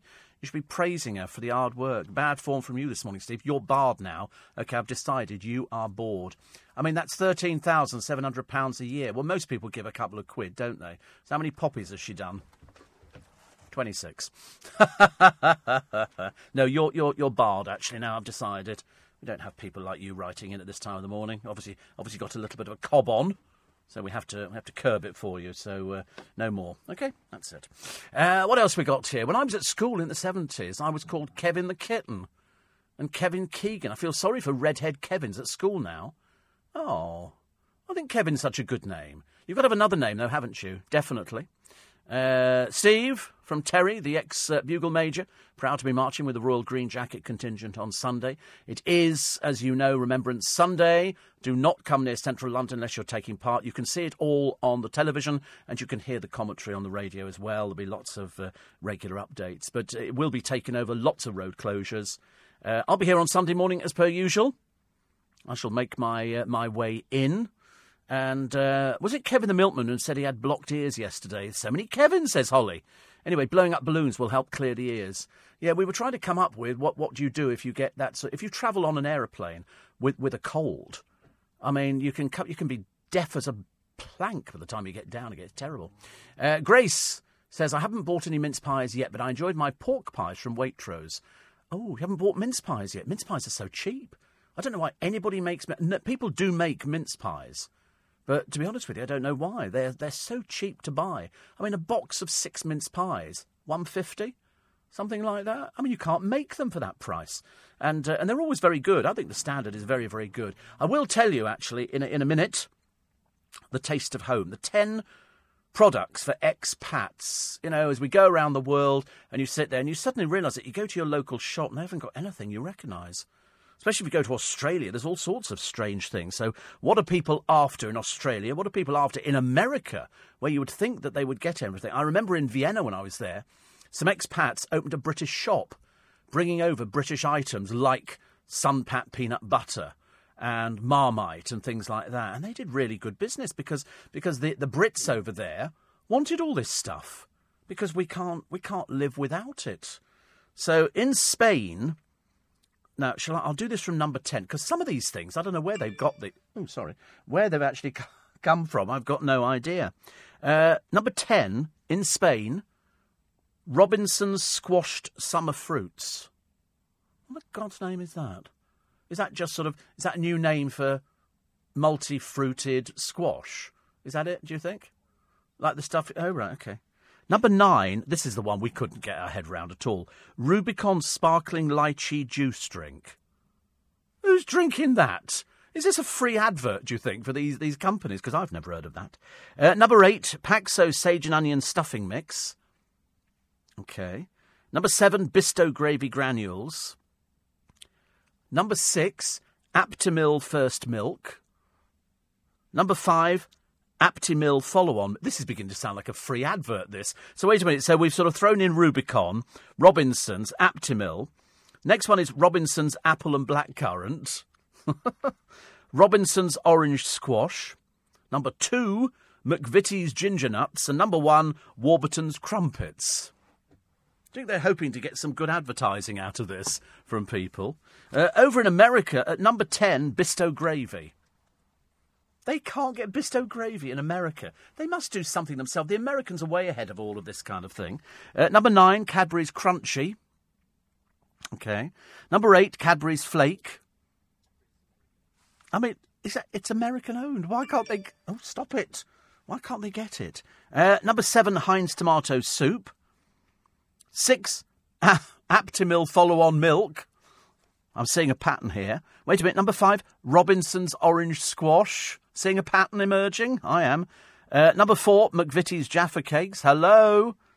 Number three, Robinson's Apple and Blackcurrant Squash. Are you telling me that in America they don't do an apple and blackcurrant squash? Two, Warburton's Crumpets. And number one, Heinz Beans. That's an American company, isn't it, Heinz? Is it? Have you ever heard of anything like it? I mean, really. and it's, it's Heinz. That's what I thought it was, yeah. Uh, and finally, in Australia. In Australia, ladies and gentlemen. This is the interesting one. At number 10, wait till you hear the familiar names coming up Walker's Prawn Cocktail Crisps. Can't get that, apparently. Number 9, Heinz Oxtail Soup. Uh, uh, uh, disgusting. Number 8, Mr. Porky Scratchings. Number 7, some very odd people going to Australia. 7 is Nestle's Shreddies or Nestle Shreddies. Number six, Walker's Frazzles. God, they're buying some rubbish, aren't they, over in uh, over in Australia? Five is Smith's Scampi Fries.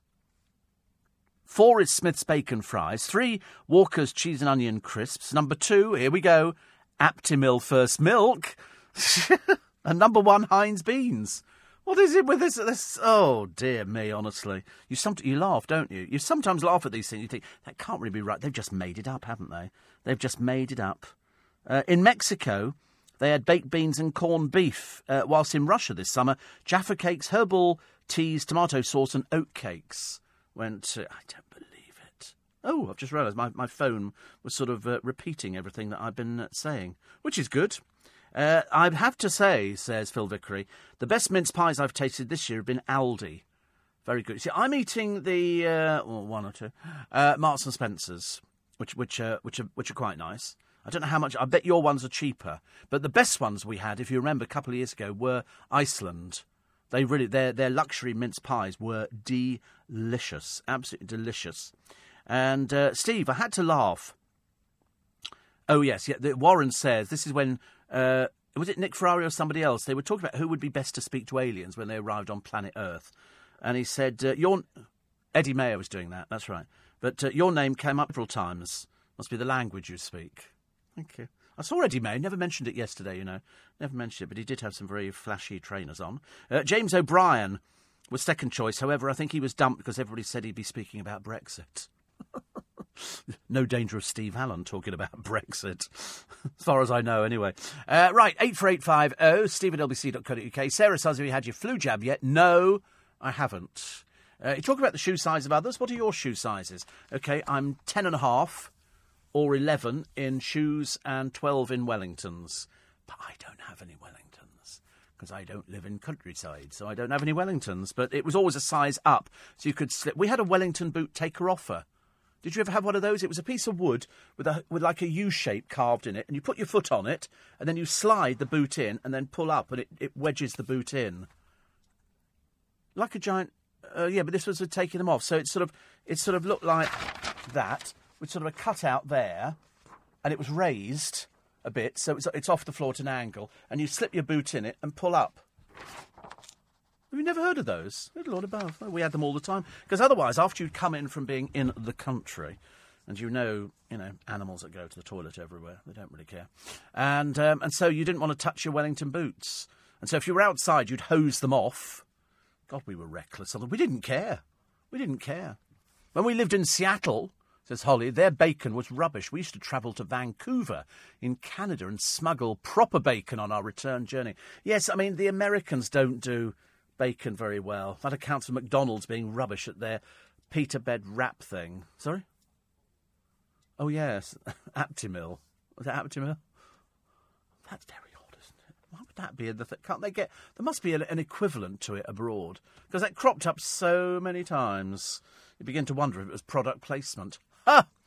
Uh, Valisa says, I travel to America regularly. They do get Heinz beans and Cadbury's chocolate, but they're made locally, so they, say, uh, they, they taste different. Yeah, the American chocolate is different from ours. Very bland, very bland. I actually presented a radio show there, and we did a, a Cadbury's taste test using the American version and the British version, and you could tell the difference. Yes, I, I absolutely know you can because I've tried American chocolate. In fact, I don't like American sweets unless it's a, like Hershey's and things like that. Love Kisses. Was it Love Kisses? I can't remember anyway. But uh, Valisa, nice to hear from you. Thank you very much indeed. Uh, and also, the one thing that you're not trying now is eggnog and and a Yule log. You don't do things like that. We're we're we're more interested in um, in Stollen whiskey sour and espresso martini.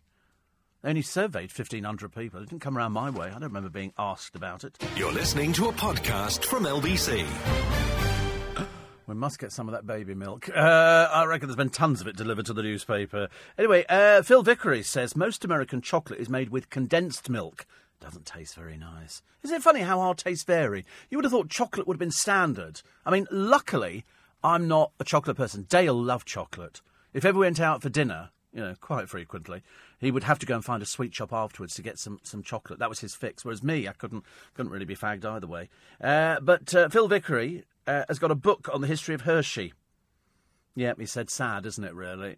you want to see some of the books I've got? I've got very odd taste in books. Seriously, I've, I've got sort of books of uh, people's biographies and autobiographies, and then I've got other books on the history of circus, uh, on families. I've just bought the uh, the book about the Bay City Rollers, but it's sort of it's the dark side of the Bay City Rollers, as if there was such a thing. Yes, there was such a thing, and so I've, I've got books like that. But I'm not a great reader of books.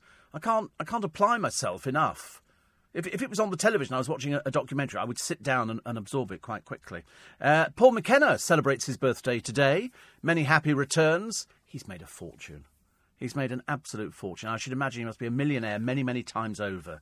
He's probably going to be listening, so I'll probably either get a, a text from him going, Well, I don't think so, but I'm doing quite well.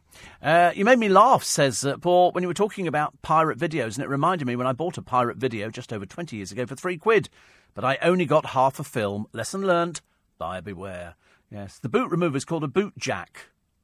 I'm surprised you'd never seen one. I mean, we, we bought ours at like sort of a country fair. Don't I mean when I was when I was nine. Nine years old, we used to have one. In fact, most people in the country have got one of these. I bet Ant has, has, has definitely got one. Uh, Donny says, I know when I'm on overseas visitations, I do miss Yorkshire tea, but have you noticed how everywhere else seems to sell Lipton's? Yes, because it's old and established. Yorkshire tea. You see, I haven't drunk Yorkshire tea because it always strikes me as you could stand the spoon up in the cup, which I don't have a problem with.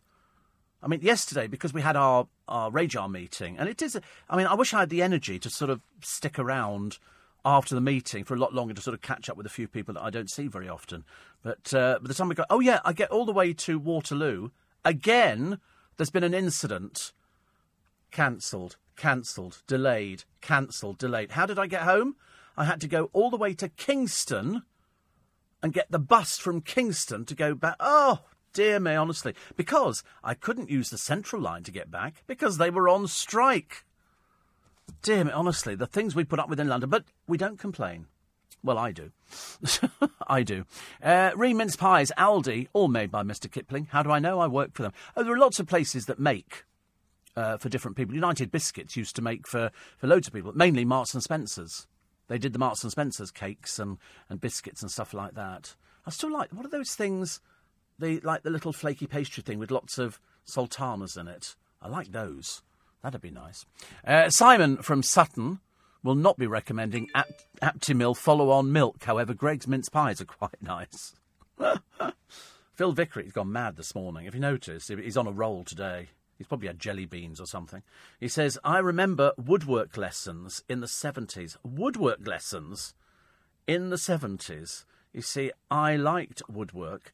He said, one of the first things we made was a welly boot remover because it's actually quite simple, isn't it? It's just sort of it's just two bits of wood. One is the little bit that sort of makes it an angle, and the, the other bit is the bit you're cutting out. I made a poker. I was quite good at metalwork. I mean, I, I made a th- shows the theatrical leanings. I made a theatre light. My mother said, "Where do you think that's going?" Obviously, no, going back to school. And, and then I made a poker which we used to have because it had my name stamped on the side of it, and it was it was you had to sort of drill the middle bit out and then screw thread it and then put the yeah. We didn't have a fire; we just had the poker. It wasn't very exciting, was it? But it, it, it, definitely was part of our. My parents were quite proud of the fact that I'd made. Look, our son's made a poker and brought it back from school. And then every time we used to do pickled onions. My mother used to say because they'd say, "Oh, we, we, have got pickled onions for sale from the school greenhouse and stuff like that," and I would buy loads. My mother would do pickled onions. I mean, honestly, I must have been a right little child going home with bags of pickled onions, and my mother would pickle them for winter, like picking you know, the apples off the tree, wrapping them in newspaper and putting them in the shed, so that we always had fresh fruit over Christmas. People, you know, be many of many of my ladies listening at the moment, and many of my gentlemen as well, who had a store cupboard. It was quite normal to have a store cupboard, things that you would put away, things that you would hang up. And things you would put away for Christmas. People did all sorts of things. People were very industrious. I told you my mother would go out. She would make her Yule tide log. She'd go and find the log. My father would sort of cut it cut it in half, drill some holes to put candles in. She would decorate it with holly and everything else. In the window, she would find a piece of a piece of branch which was twisted and all sorts of things. She'd look at it and cut it down and make things of it, embed it in, you know, sort of plaster and stuff like that, spray it white, and then hang baubles on it. Very industrious. None of this going out buying stuff. We were in the middle of nowhere. Ridiculous. I know your love of mince pies, but the way I like them, says Ian, is first warm them. That makes the pastry more equable. Squirt some spray cream on top, only a modicum. Put your finger in the spray cream and make a hole. Uh, add a sentiment or an even an intonation of dark rum. Oh no, not on a mince pie. Not dark rum. Whisk whiskey I can have, like those Walker's ones. Smooth over with teaspoon to save the rum dribbling and then enjoy. Eccles cakes, Dead Fly Cemetery, flaky pastry with sultana, says Brian. Eccles cakes, they're nice. They're really. We've had those a couple of times. A lot of people not, not recommending Aptamil because it featured in that uh, in that advert for the food that people want abroad. In fact, it was so obvious. It wasn't an advert, but it, it just it featured in everything. I've never heard of people going where they're going. Oh, sorry, we're actually going to Australia. Can you get Aptamil? Is it? We're in Spain. Really? Where are you? And we're sort of Gr- Grenada, something like. All right. Can you get Aptamil? That's how it goes, isn't it? Co-op mince pies are very nice, and they do a pack of two deep-filled mince pies that have brandy in. Very good price. I could kill for a Scotch egg, says Ulrika. Harrods Food Hall sell the best, guaranteed to be full of carcinoids. Sadly, not permitted to be exported. No, no. You can probably make them actually. And uh, Steve, Mark from Orleans House. He says, when you went to Zippo's, did you see the circus photographs by the Twickenham photographer Kathy Cooper? They were in a little circus tent. Oh, I love circus. I've got a thing about circus. And I've had it for a lot. Circus and fun fairs. So, yes, in answer to all your questions, will you be going to Winter Wonderland this year? No doubt, yes. Not going on any rides after my dreadful experience the other year, where I seriously thought I was dying. I mean, seriously, I thought I was dying. I thought, oh dear, this, this is it went on a roller coaster. Never again. I don't mind the roller coaster, but this is one that spins you round, and and I've got stents in. I've got sort of six or eight stents in, and risk losing those. Uh, Steve says Paul uh, Dave O'Brien would fail in his attempt to communicate with alien visitors, as most of his vocabulary isn't in the standard interplanetary dictionary. I think he could befuddle them. He came up with some words the other day. I was trying to write them down, but as I was driving at the time, it was slightly difficult because the pen kept going off the page. And uh, I didn't, just in case someone writes, well, that's very irresponsible, isn't it? No, luckily I've got a thing you push a button and it records everything. Uh, Australian chocolate has an anti melting agent because of the hot weather, says Ben in Hungerford. Must be a first. We haven't had anybody from Hungerford. I know Hungerford very well. Very well. But uh, somebody else saying also, um, I've been abroad and we, we didn't bother about uh, Aptamil at all. Uh, Steve, Canadian bacon, best in the world. We also have ketchup flavoured potato chips. Oh. How, how does that work? How do you get a ketchup flavoured potato chip? I'm not sure about that one. Oh, hello. Hello, how are you? Good, you look very well. So I'm having to say things from. Go. They're all mad. I get all people from other studios. They come and stand at the door and exhibit themselves. So one minute I'm sitting here, the next minute Mr. M turns up at the door. But I, I know.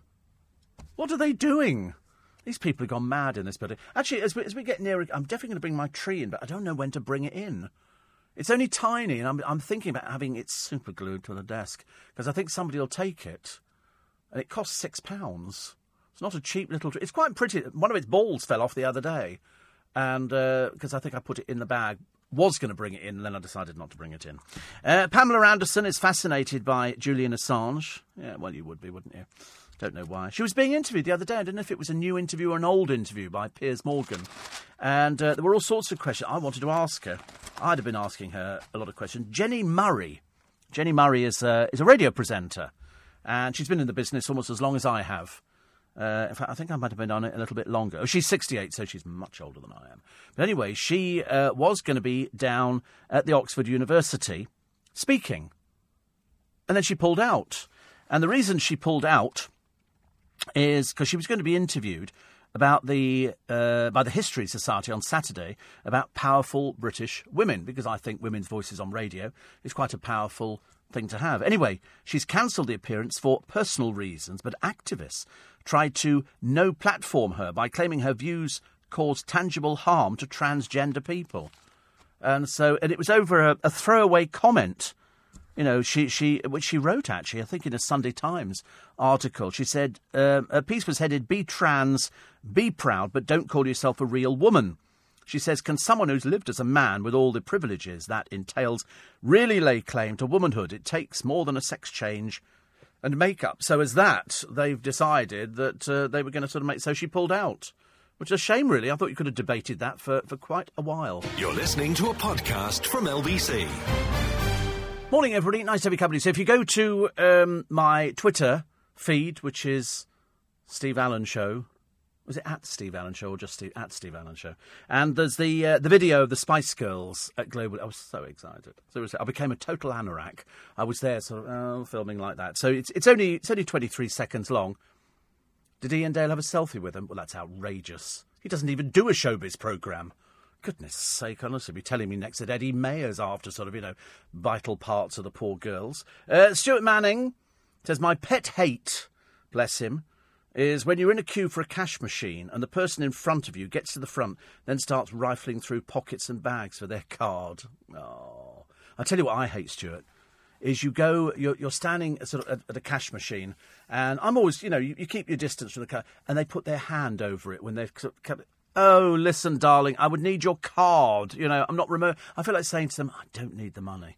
I know it sounds really awful, but and they put their hand covering it and think, okay, so you've moved your finger there, there. I mean, you could you could work out what it is anyway. But to be quite honest with you, I've I've kind of sort of uh, I've kind of sort of lost interest in things like that. But I agree with you; it does drive you drive you absolutely uh, mad. And uh, best mince pies says Stuart, because he would know these things. Fortnum and Mason. I can't afford Fortnum and Mason mince pie. Where did I? Where did we think the best? No, I had I had to say, and my, my friend Graham would hate it, but Iceland's luxury mince pies two years ago were the best one. I think they're selling them somewhere posh.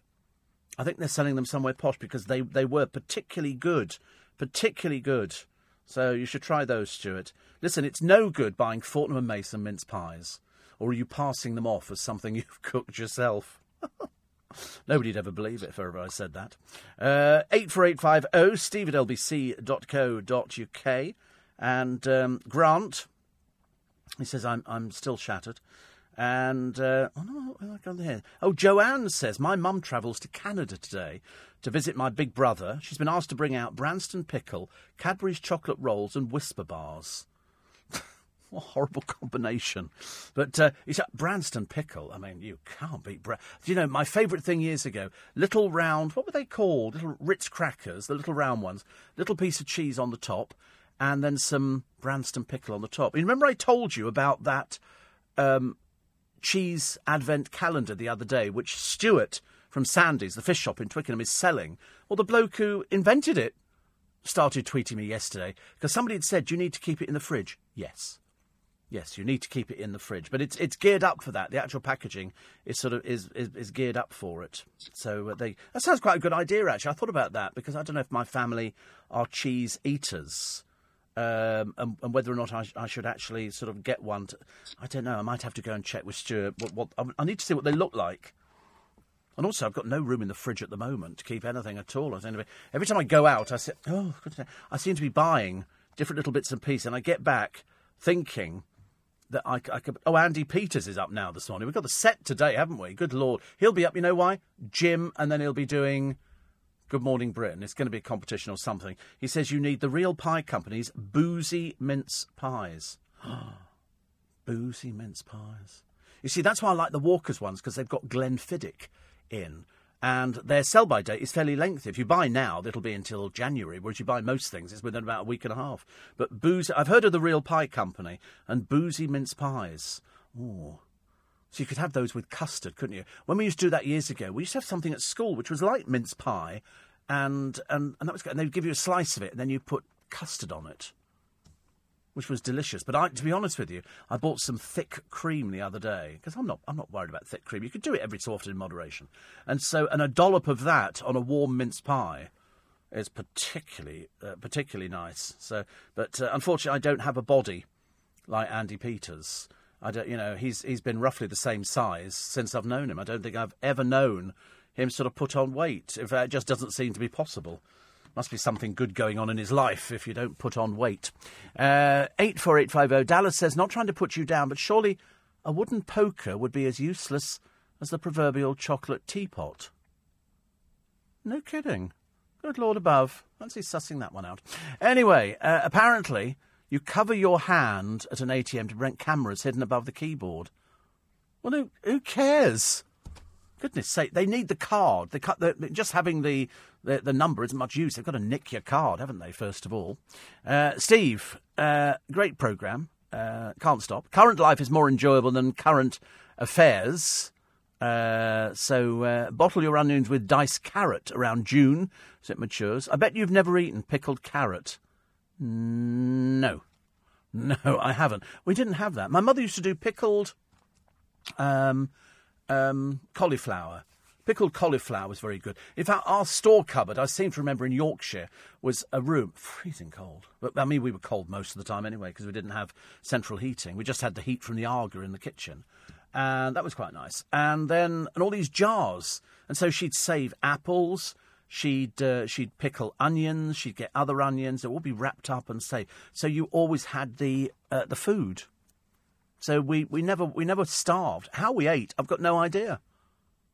In, in so much as I cannot remember, there's a blank in my life where I cannot remember us having Christmas. I can't remember if we ever had a tree, but I can remember we didn't have a bathroom. And I can remember that when we had a bath, it was the tin bath in what was called the dining room, which became the room for washing and ironing and all sorts of things. But uh, and that's what it was. It was it was the tin bath. Even I think that sounds dated.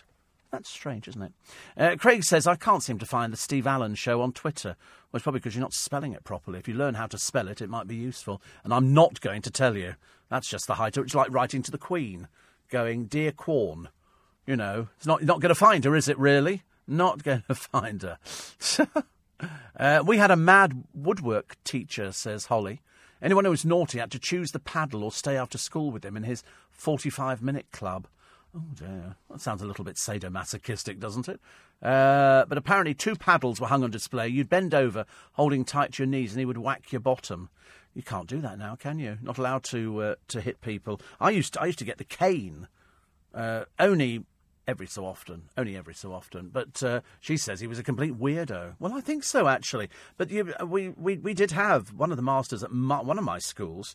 Um, also had a predilection for, for whacking you, either on the back of the hand or on your bottom, which I thought was somewhat strange. Uh, some ATMs have been tampered with by professional gangs.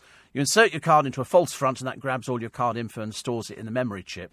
And then the false camera sees your PIN, they make a clone copy of the card from the memory chip. Yes, I mean, but you can see what these ATMs look like. You can see what they are because they, they don't have certain little bits. Uh, Phil, Oh, ask Phil, who sells decent apple pies with proper pastry? Mr. Kipling a rubbish. You can't eat one without the pastry collapsing. I agree, it's too thin. It's too thin. When you lived in Austria, did you have apple strudel?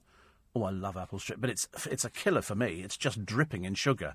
But a friend of mine, Tony, his his mum make it, and she was she's Greek, and all of a sudden, say, I'll, I'll, just do something to eat. I go, no, no, I couldn't eat anything. Seriously, thank you very much indeed. No, I'll just do a little something. Next thing, there's an entire meal that has arrived out. uh, 84850 steve at lbc.co.uk. Regarding English products, a disaster in Rome, says Kevin the expat. He says, uh, very few English products available. I can now order all my Christmas puddings and pies online. The problem is, where's it gone? Where's it gone? Uh, I can't scroll up on this thing.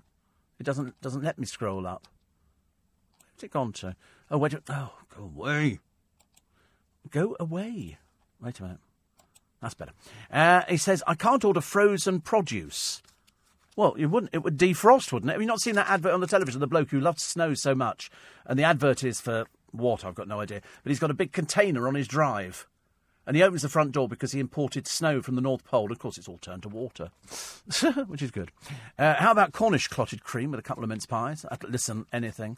Uh, Morrison's mince pies are the best. Short crust baked in store. Shame they seem to not to run them this year, says Monica. There's so much competition.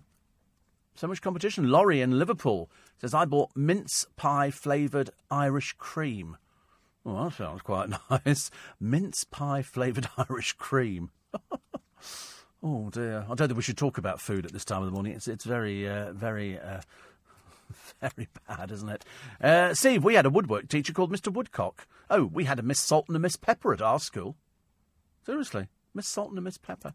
Uh, Trish says my card was cleaned in a cash machine. I had 300 taken from the card over the next three days, as that was the daily limit, and I hadn't used it. The claimed card was used in another part of the country and only stopped when I went to get some money out and was refused as exceeded the daily limit. My bank would be on the phone to me within seconds because they know where I take money out from. There are certain banks that I use to take money out of, and uh, and I'm I'm very good. I take out the machine into the pocket. When I'm in the car, the safety of the car, then I because I'm I'm a bit anal. I have to have all the notes facing the right way, all the heads facing the right way. I won't have anything that comes out the cash machine which looks all messy. Drives me mad.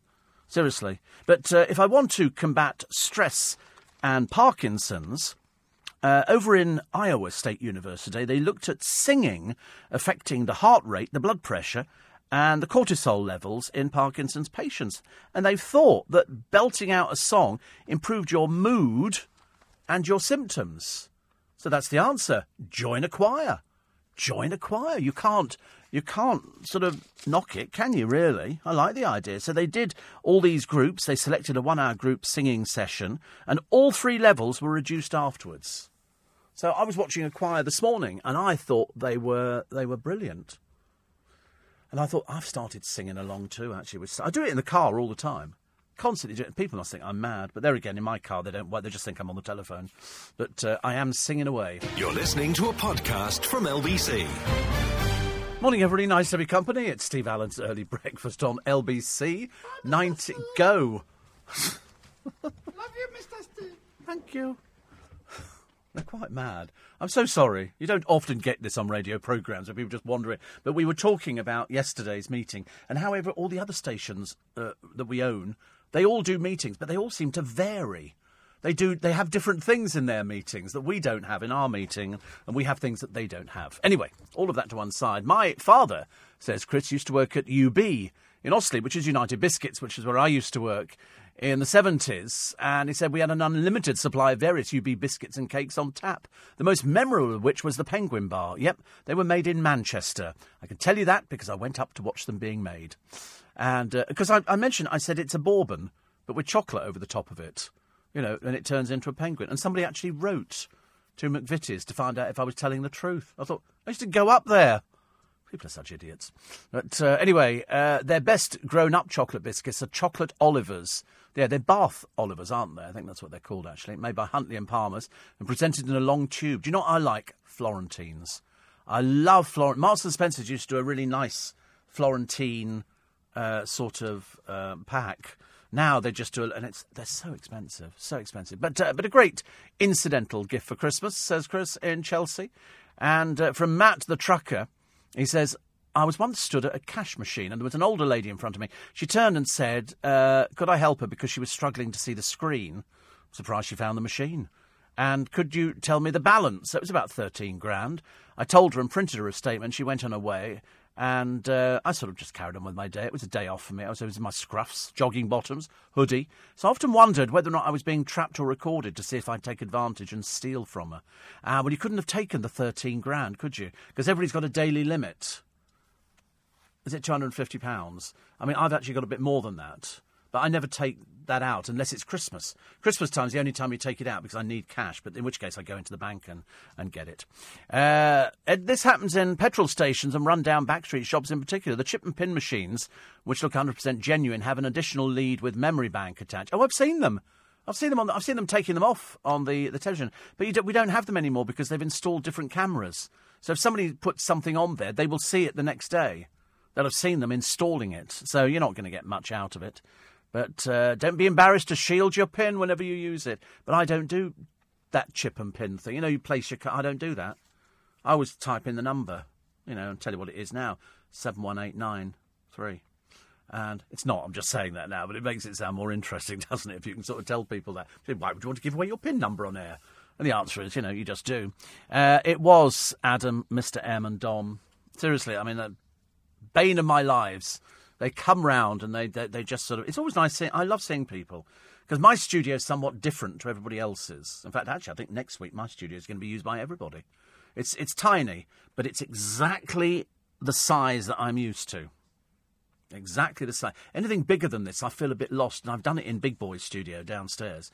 But uh, this one's nearer the office, so I don't have to walk too far, which is actually quite good at my time of life. And the idea is that you could but I've only got a small window in the door. It's like a sort of a, about you know a foot less than a foot across, that's sort of eight inches, and so I have to look and see who the people are properly. It is a bit like a prison cell. That's the way we we describe it. You know, oh, there's another woman sitting there. I think she's a tightrope walker, and she's going. She's very high up. I wish people wouldn't do that. It makes me feel quite ill. She's sitting on a ledge, and uh, they they call it high, five thousand feet up, and she's having lunch. I feel ill looking at it. I can't even watch. There was a bloke the other day. You know the one who climbs the the buildings with just his hands. He jumped onto a little ledge. He jumped. There's a vertical drop, and I'm go- what? Are, are you are you mad? Why would you want to do something like that? And people are advising, you know, come back a little bit. No, no. Some people have no fear of heights. Me, I've gone all sweaty. Not attractive, I realise, but you know, oh, awful. Why do people do it? Dreadful. I used to love lemon puff biscuits, says Linda. Don't start that one. We did that one for years. Lemon puff biscuits. We had them sent in from around the world. It was fantastic. Um, no, please don't tell us your favourite biscuits or send in any lemon puff biscuits, but you're right, they were delicious. Uh, Steve, I dislike the people who leave their account balance falling out of the machine. I read it. Don't you? Come on. Is it just? It can't just be me. If I if I go to a cash point and there's a little bit of paper sticking out, I read it because it doesn't tell you their card number, just the last five digits or four digits. And I always go, oh, so you've got one thousand two hundred pounds in your account. I really, I d- it doesn't mean anything, but I always, I always check it. All these people have funds. You never see one carrying an overdraft debt. Amazing that people in our area don't uh, have three K to their name. Nobody will ever see my balance like yours, I imagine, said in. Oh, I know what's in. I can tell you exactly what's in my account at this precise moment. Four hundred and fifty quid. Because that's the top up that we've got. So, in other words, the account looks empty, but it's got a top up account. So every time I take some money out and it drops down to maybe 250, the other account kicks in and tops it up. So there's always 450 in there. I mean, if I go into the bank, I can, I can take whatever I want. But I just like to do it. It's a childhood thing. I explained the other week on the programme that when we were little, you know, if I, if I had a shilling when we went to the seaside, I would have it in pennies because it looked more. Having a shilling you know, didn't didn't really look like very much to me. Uh, Lisa says I joined Guildford Rock Choir a year ago. We performed at the Edinburgh Fringe Festival this year. Huge fan. We sing songs by Rag and Bone Man, Beyonce, and One Direction. Now practicing Christmas carols, ready for singing in an old folks' home. Fortnum and Mason Florentines are gorgeous. When they did the Marks and Spencer's one, they came in dark chocolate, milk chocolate, and white chocolate. They were lovely. Uh, Steve, I've just put £30 petrol in my car. Stop to watch it change to 30.01. I see that all the time. There is a garage down the road from me, and they've got um, um, a load of pennies on the counter in a cup, and you just take one because sometimes the machines flick over. I remember in one particular garage. They go, it's 30.01, and they would they would cross it off because it was obviously a fault with the machine. I mean, how do you work out a penny's worth of petrol? It's very difficult to actually get it to. So I always, I always, you know, if I'm doing forty quid's worth, I put in thirty-eight pound to get a bit of change out of it. Always useful, isn't it? Forty-seven days to Christmas, says Joseph in Bethlehem. Stop it. We've now decided you're not in Bethlehem. You're not called Joseph, and you're not staying in a in a stable with a manger. We've decided. Uh, I wonder if it's Santa who delivers the presents and not the three wise men. I don't think it's either of them. Don't want to be rude. I don't think it's either of them. I don't think they actually deliver anything like that anymore. People tell you when you're a bit older where they come from. The Christmas tree fairy. And uh, I'm not going to spoil it for anybody, am I? I'm going to keep the myth going like everybody else. Because I've seen the old man, you know, and he looks all right. He looks okay. That's what he does. He delivers the stuff. Uh, so the biggest skate. There's a bloke fishing off Ireland uh, here. Uh, his name is Hamish Curry. He's caught the biggest skate ever landed, eight foot three inches long, 300 pound fish. Took more than an hour to reel it in. Its wingspan, because it's, uh, it's a skate, is seven feet. Uh, Mr. Curry, who caught it off Portrush in Northern Ireland, said of the once in a lifetime moment, my legs were shaking. So what they've done is they've actually tagged it for conserving, uh, for conservation purposes, and put it back straight away within four minutes. So uh, it's good, isn't it? He's done very well. The previous record skate, seven foot three inches long and 208 pounds, was caught off the Isle of Skye. The biggest fish caught in UK waters being totally anaraki, was a bluefin tuna, £505. They're big, those tuna. Why the tins are so small, I've got no idea. But that was caught off Pembrokeshire last year. But uh, it looks lovely. Here he is, picture. He's got a fag in his mouth. He's typical fisherman. Typical fisherman. Uh, so, any more Christmas ads? Have we seen any more Christmas ads? Oh, look, there's one for Matalan here. Oh, God, who, who are they using this year? Oh, they're using Mark. Right. Oh, dear, looks a bit peculiar. And Denise Van Outen as well, plus nobody. Nobody else known at all. That's just it. I think the Christmas advert, I think they're all right at the moment. We're waiting for M&S, aren't we, I think? And uh, here we go. There's a luxury Christmas pudding for eleven ninety nine. Nobody eats Christmas pudding. Nobody eats it. The retailers rock back traditional. ITV expects decline of up to 8% in the festive ad spend, prompting a fall in share price. Really? Good Lord, it's worth 4.5 billion pounds. Wow, wow, wow, wow, wow. That is a huge amount of money. So, fewer Christmas ads, but we're still waiting for Marks and Spencer and John Lewis. Uh, Aldi, Tesco, and Argos have already kicked off the battle for hearts and wallets this Christmas, and we've seen them. I don't, I don't, I didn't notice the uh, the heart thing at all. But uh, I wonder what John Lewis are doing. I bet, it, I bet it's got Elton John music in it. I just don't know. Somebody said the other day they thought it had uh, Elton John's music in it. There you go. There's a lovely picture of a little Jewish girl. What's unusual about this picture? It's in all the newspapers uh, today, and uh, her name's Rosa, Rosa Bernile uh, Nienau. I think that's how you pronounce it. Anyway, she's uh, she's she's lovely, and um, this particular man has got his arm round her. He called her his little sweetheart. She's Jewish, and who's the man with his arm round her? She just knew him as Uncle Hitler. And this picture is in all the papers today. When the Fuhrer was told that she shared his birthday, uh, they went to the uh, the Berghof, and he gave her strawberries and cream on the terrace. And uh, so Rosa's grandmother was, was Jewish, so she was one quarter Jewish, therefore Jewish under German laws. And uh, research showed that Hitler became aware of her Jewish heritage, but chose to ignore it. It's an interesting one, isn't it? Uh, last night, uh, sorry, sorry, February, um, the auction house sold Hitler's telephone. How much do you think Hitler's telephone went for? Bearing in mind, we didn't have, you know, it wasn't battery operated. How much do you think that went for? Hitler's telephone. I suppose it has a certain, a certain sort of credibility and a provenance and everything else. If I tell you, two hundred thousand quid, hundred ninety-five thousand, it's not bad. But this uh, particular picture uh, is signed by Hitler. They reckon it could fetch up to ten thousand pounds. Interesting, isn't it? The little Jewish girls tend to hug from Uncle Hitler. What little she knew, what little she knew of what a vile person he was. Uh, mm, cheese, love it. Love it. Some people have cheese with apple pie, don't they? I've never had that. Not for me at all. You're listening to a podcast from LBC. Morning, everybody. 25 to 7. 25 to 7. Um, and with Nick Ferrari. So I was just reading a, a text actually, just just sussing out if it was really offensive or just mildly offensive. Uh, it seemed to be okay actually. So Nick Ferrari at breakfast at seven this morning on LBC. After at least ten stabbings in the past week, five of the victims having been killed, the Home Secretary has called on the police to get the situation under control. Well, how ridiculous. And how do you think that's going to be happening?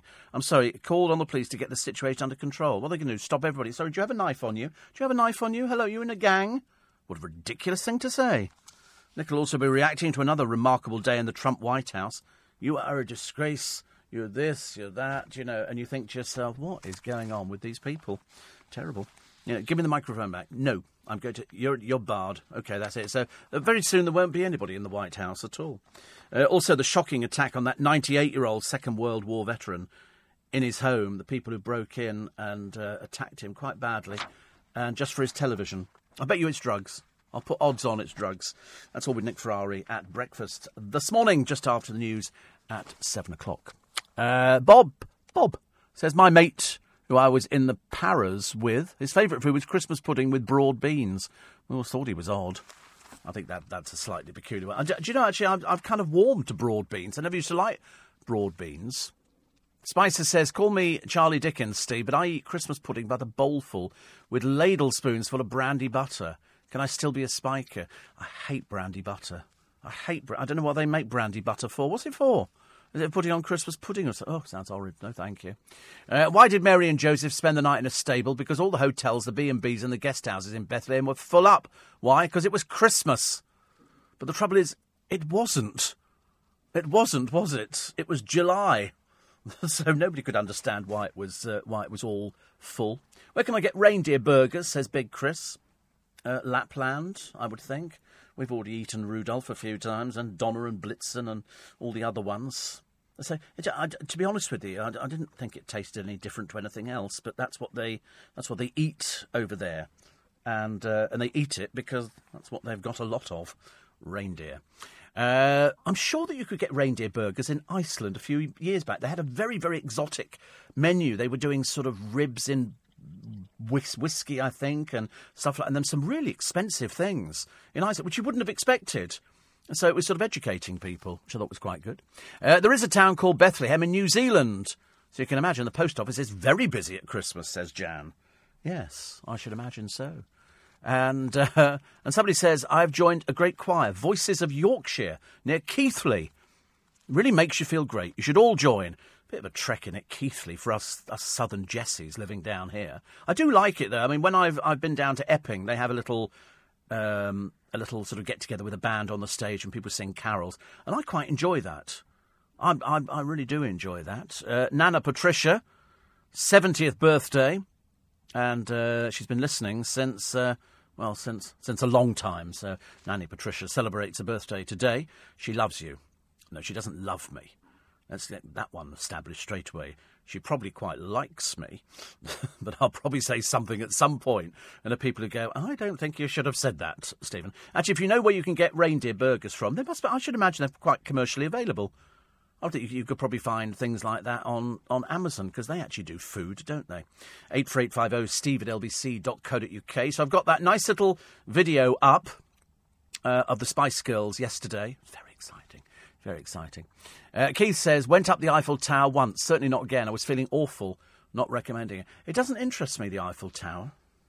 I don't know why. Why doesn't the Eiffel Tower interest me? Uh, probably because it's just very, very high. And I was sort of thinking to myself, it's, uh, it's a long way up and it's a longer way down. Have you ever been visited by the ghost of Christmas past and present and future? No. Never, ever. But uh, I like the idea. I like the idea. Featured in, in a lot of uh, a lot of movies, didn't it? A lot of movies. So I'm I'm all right with things like that. I don't mind actually. I'm I'm quite uh, I'm I'm a little bit superstitious that I would never be visited by the ghosts of Christmas past because Christmas past I thought was all lovely. Present is is lovely, and future, well, it's in the lap of the gods. I think we have to sort of wait and see what happens in the future. Uh, there's a, a, post office situation emerging at the moment of uh, people, more than 550 uh, sub postmasters have been branded crooks by their bosses, turned the tables the other day by taking the post office to court. One man still in prison. He was sentenced to nine months after pleading guilty to false accounting. Over £50,000 went missing. But um, he's been charged with theft and false accounting. The former was dropped in return for him admitting the latter. So he's he's turned 60 in prison. 60 seems to be the new 90 at the moment. Every time you read about somebody turning 60, you start thinking, goodness me. I don't know. But uh, heights, no, we don't do. And that obviously seems to feature with an awful lot of you. You don't do heights either. But watching this woman sitting down I always imagine, just supposing that extra weight tipped it over the edge. Just supposing the bloke, you know, climbing up the outside of the building with no safety net, no rope, no nothing. All of a sudden, something becomes detached. Instant death. Instant death. I can't think, really, I can't think of anything worse. These people must be absolutely mad. Uh, front page of the Express have decided to go all uh, all royal today, which is quite nice, and so they're going with uh, Charles. An extraordinary interview. Uh, you know, when he was uh, asked if he would meddle as king, he said, "I'm not that stupid." So he's talked publicly about what they, they seem to be talking about it a bit more openly now, don't they? But is the Queen going to step down? I'd be very surprised. But he says because normally he meddles, he meddles and he writes letters to people, and he writes letters about all sorts of things. I'm sure he's charming. I'm sure he's absolutely charming, but, you know, I, I get the feeling that his sort of sons are a bit like strangers to him because you know they didn't they didn't have that sort of uh, upbringing as children as everybody else did, and so they've got all sorts of people here. They call him the workaholic prince. They're, they're, they're, sort of trying to sell him as a workaholic prince. He's currently on holiday. You only have to shake a few hands. And he's bumped into dreadful Naomi Campbell, poor soul, honestly. Uh, Cheryl's had all her hair cut off. Uh, actually, that'll please them down at L'Oreal. What have you done? Uh, way eight, because I'm worth it. I've just cut, cut my hair. Well, you can't cut your hair. What's the point of having long hair so we can do all sorts of different things with it? So she's had it cut, so now she looks about 50. Makes her look far too old for L'Oreal. She's not the sort of market they're going for at all. The new single is out. You, you know that she's she's. Got, oh, you knew about the single. Okay. I don't think it's going to go anywhere. I really don't. But she's going to turn up on the X Factor, uh, way eight, singing it. Uh, that'll be nice, or miming it, or whatever they do. Because we had a bit of trouble before, didn't we? Little Mix were accused of miming quite badly because people people did it on TV shows. It's so complicated to get them all to marry up together, to get them in tune. So the best thing that they actually do is they just let them mime. And that way, because if, if they then go off, do you remember there was a what was the group they appeared on? Oh, they appeared on Top of the Pops years and years ago. I can't remember who they were, but um, I think the song I can't remember which song it was actually. But anyway, they did it and they did it live. Now, when they do songs live, as they used to in the early days, the DJ, whoever it was, would sit there and you would see him put the needle on the record. And now, over in that corner over there, it's going to be, you know, Brassington Colliery Band or something with a floral dance. And they put the needle on it. And then, of course, hoving into view with the top of the Pops Orchestra, a bunch of aging old men and women who couldn't play a pop tune if their life depended on it, and it didn't really work. In fact, it didn't work at all. This particular group went on and they, they sang live. Well, they didn't. The record plummeted out of the charts. Plummeted out of the charts because normally an appearance on Top of the Pops guaranteed you that you were going to get more sort of um, more sales and you could head to number one. Uh, Steve, our daughter-in-law's from Finland. On a visit there, we bought a reindeer pelt at Helsinki Airport. Looked great over the back of the leather sofa till the hair starts to fall out. Yes, it does. I had one as well, which my dad brought back from Rhodesia years and years ago. Uh, Rob uh, says, I'm sat in Cardiff Airport listening to Steve Allen's show on LBC ahead of a flight to Anglesey in North Wales for a day of filming.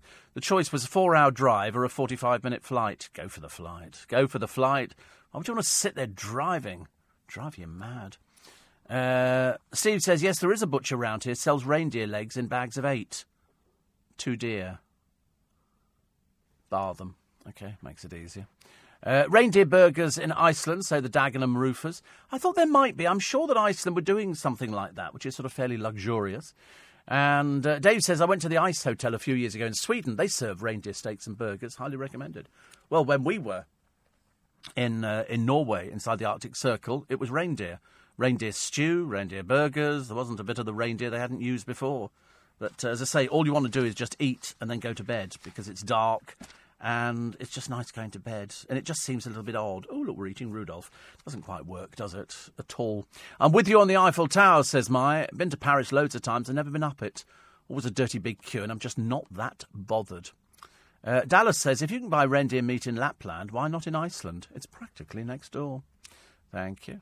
The other night, a documentary on television about the Greenland shark. Apparently, scientists have discovered it can live up to 400 years old, grows at a centimetre a year, and doesn't reach sexual maturity until it's 150 years old. The flesh is toxic to predators and it swims along the bottom of the ocean eating fish. Quite something, says Liz. Never even heard of it. Never even heard of it. The Greenland shark grows at a centimetre a year. Good Lord. It's not very exciting, is it, really? You're listening to a podcast from LBC. Morning, everybody. Nine minutes to seven. Nine minutes to seven. Front pages of the papers this morning. If you're just waking up, we start at four, by the way, in the morning. Shall I tell you that now? Uh, Prince Charles and he's bumped into Naomi Campbell. Apparently, they're old friends. She towers above him. Everybody's shrinking in the uh, in the, the family at the moment, aren't they? And uh, this TV admission on the eve of his 70th birthday, Charles, I won't uh, meddle when I'm king. I mean, uh, is there any suggestion he's going to be king? I know he's in line for it, but I don't, she's not going to step down, is she? I don't think so. Uh, also, the Express, same thing. Also, May telling Angela Merkel, back me on Brexit, the war hero, fighting for life after a raid for a, a 20 quid television. It's, it's just too sad for words. Uh, and Prince Charles wearing somebody's uniform. I don't know what it is actually, but he will stop his lifetime of meddling. Uh, Denise Welch for the Mirror this morning at 60. As I say, I mean, 60 is nothing now. You know, you can run and climb Everest, do whatever you like at 60. She makes it sound like she's 90. And that's uh, Denise. Uh, the Real Charles by William, Harry, and Camilla. Uh, they're all saying the same thing. He's great. He's just a complete workaholic. He does this and, and he does that and everything else. I mean, it's sort of what they're doing is they're whitewashing everything and just sort of making out that, you know, Charles is definitely going to be the person uh, who can lead the country. To what? I've got no idea. Uh, the Guardian Trump issues threat of warlike response after the Democrat gains. And uh, here they all are. Uh, plus, he lost his temper at the White House with a man from CNN, a senior reporter from C- uh, sorry, Jim Acosta. Jim Acosta. Oh, he's banned. I know they banned him just because he asked a question. Oh, diddums. Poor little Mr. Trump. He asked a question, he had the microphone, and then there's this woman trying to wrestle it out of his hand. Get off me! Stupid. Of course, it's all caught. Now she's laying a claim of um, of assault. She was she was trying to take the microphone off him. Stupid people, honestly. Mind you, I suppose if you bend over and take the golden shilling, you might as well take the golden microphone at the same time. But to watch her on the television, he didn't accost her at all. We saw it quite clearly. Lies, lies, and then there's the White House. Prince Charles on the eye. I must learn to keep opinions to myself. Well, he's always done that. He's always complained about everything. He's complained about buildings. He's complained, you know, it's very, very privileged background. So how he can complain about everything? Never done a day's work in his life. He's sort of he's just been Prince Charles, you know, and that's it. Uh, he is on the front of all the papers, though. It's actually quite interesting. I won't be a meddling king. Of course he will. What's the point then? What is the point? But uh, he's going to be 70 next Wednesday. Uh, interviewed for Prince, Son and Heir. It'll be broadcast uh, on BBC One tonight. HMRC to review unfair family trusts. And uh, it gives some people an unfair tax advantage. Cockatoos. Cockatoos. Cleverer than a child of four, apparently. And they, they've demonstrated the birds uh, are capable of sizing up the length of a poking device needed to reach seeds through a hole in a Perspex box and then make it from a piece of cardboard. They always do that, don't they? I like the squirrels who sort of do this, you know, dum dum dum dum dum dum, and they climb along ropes and they get uh, they get their nuts. Always useful. Uh, Steve, children have about 1,300 pictures and videos of themselves posted online before they turn 13. There was one radio presenter. She banned her children from using their phones because she said they were using them too much in the day. And then it turned out she was using her phone even more than they were using the telephone. And she didn't realise because my, my, my phone tells me how much time I spend on the phone. Here is the picture of the White House employee uh, accosting Jim Acosta, the CNN reporter. President Trump had clashed with him over a question about immigration. You know, it was a straightforward question, girly boy. Answer it. You know, instead, this woman, who looked like a complete turnip, starts trying to wrestle the microphone out of his hand.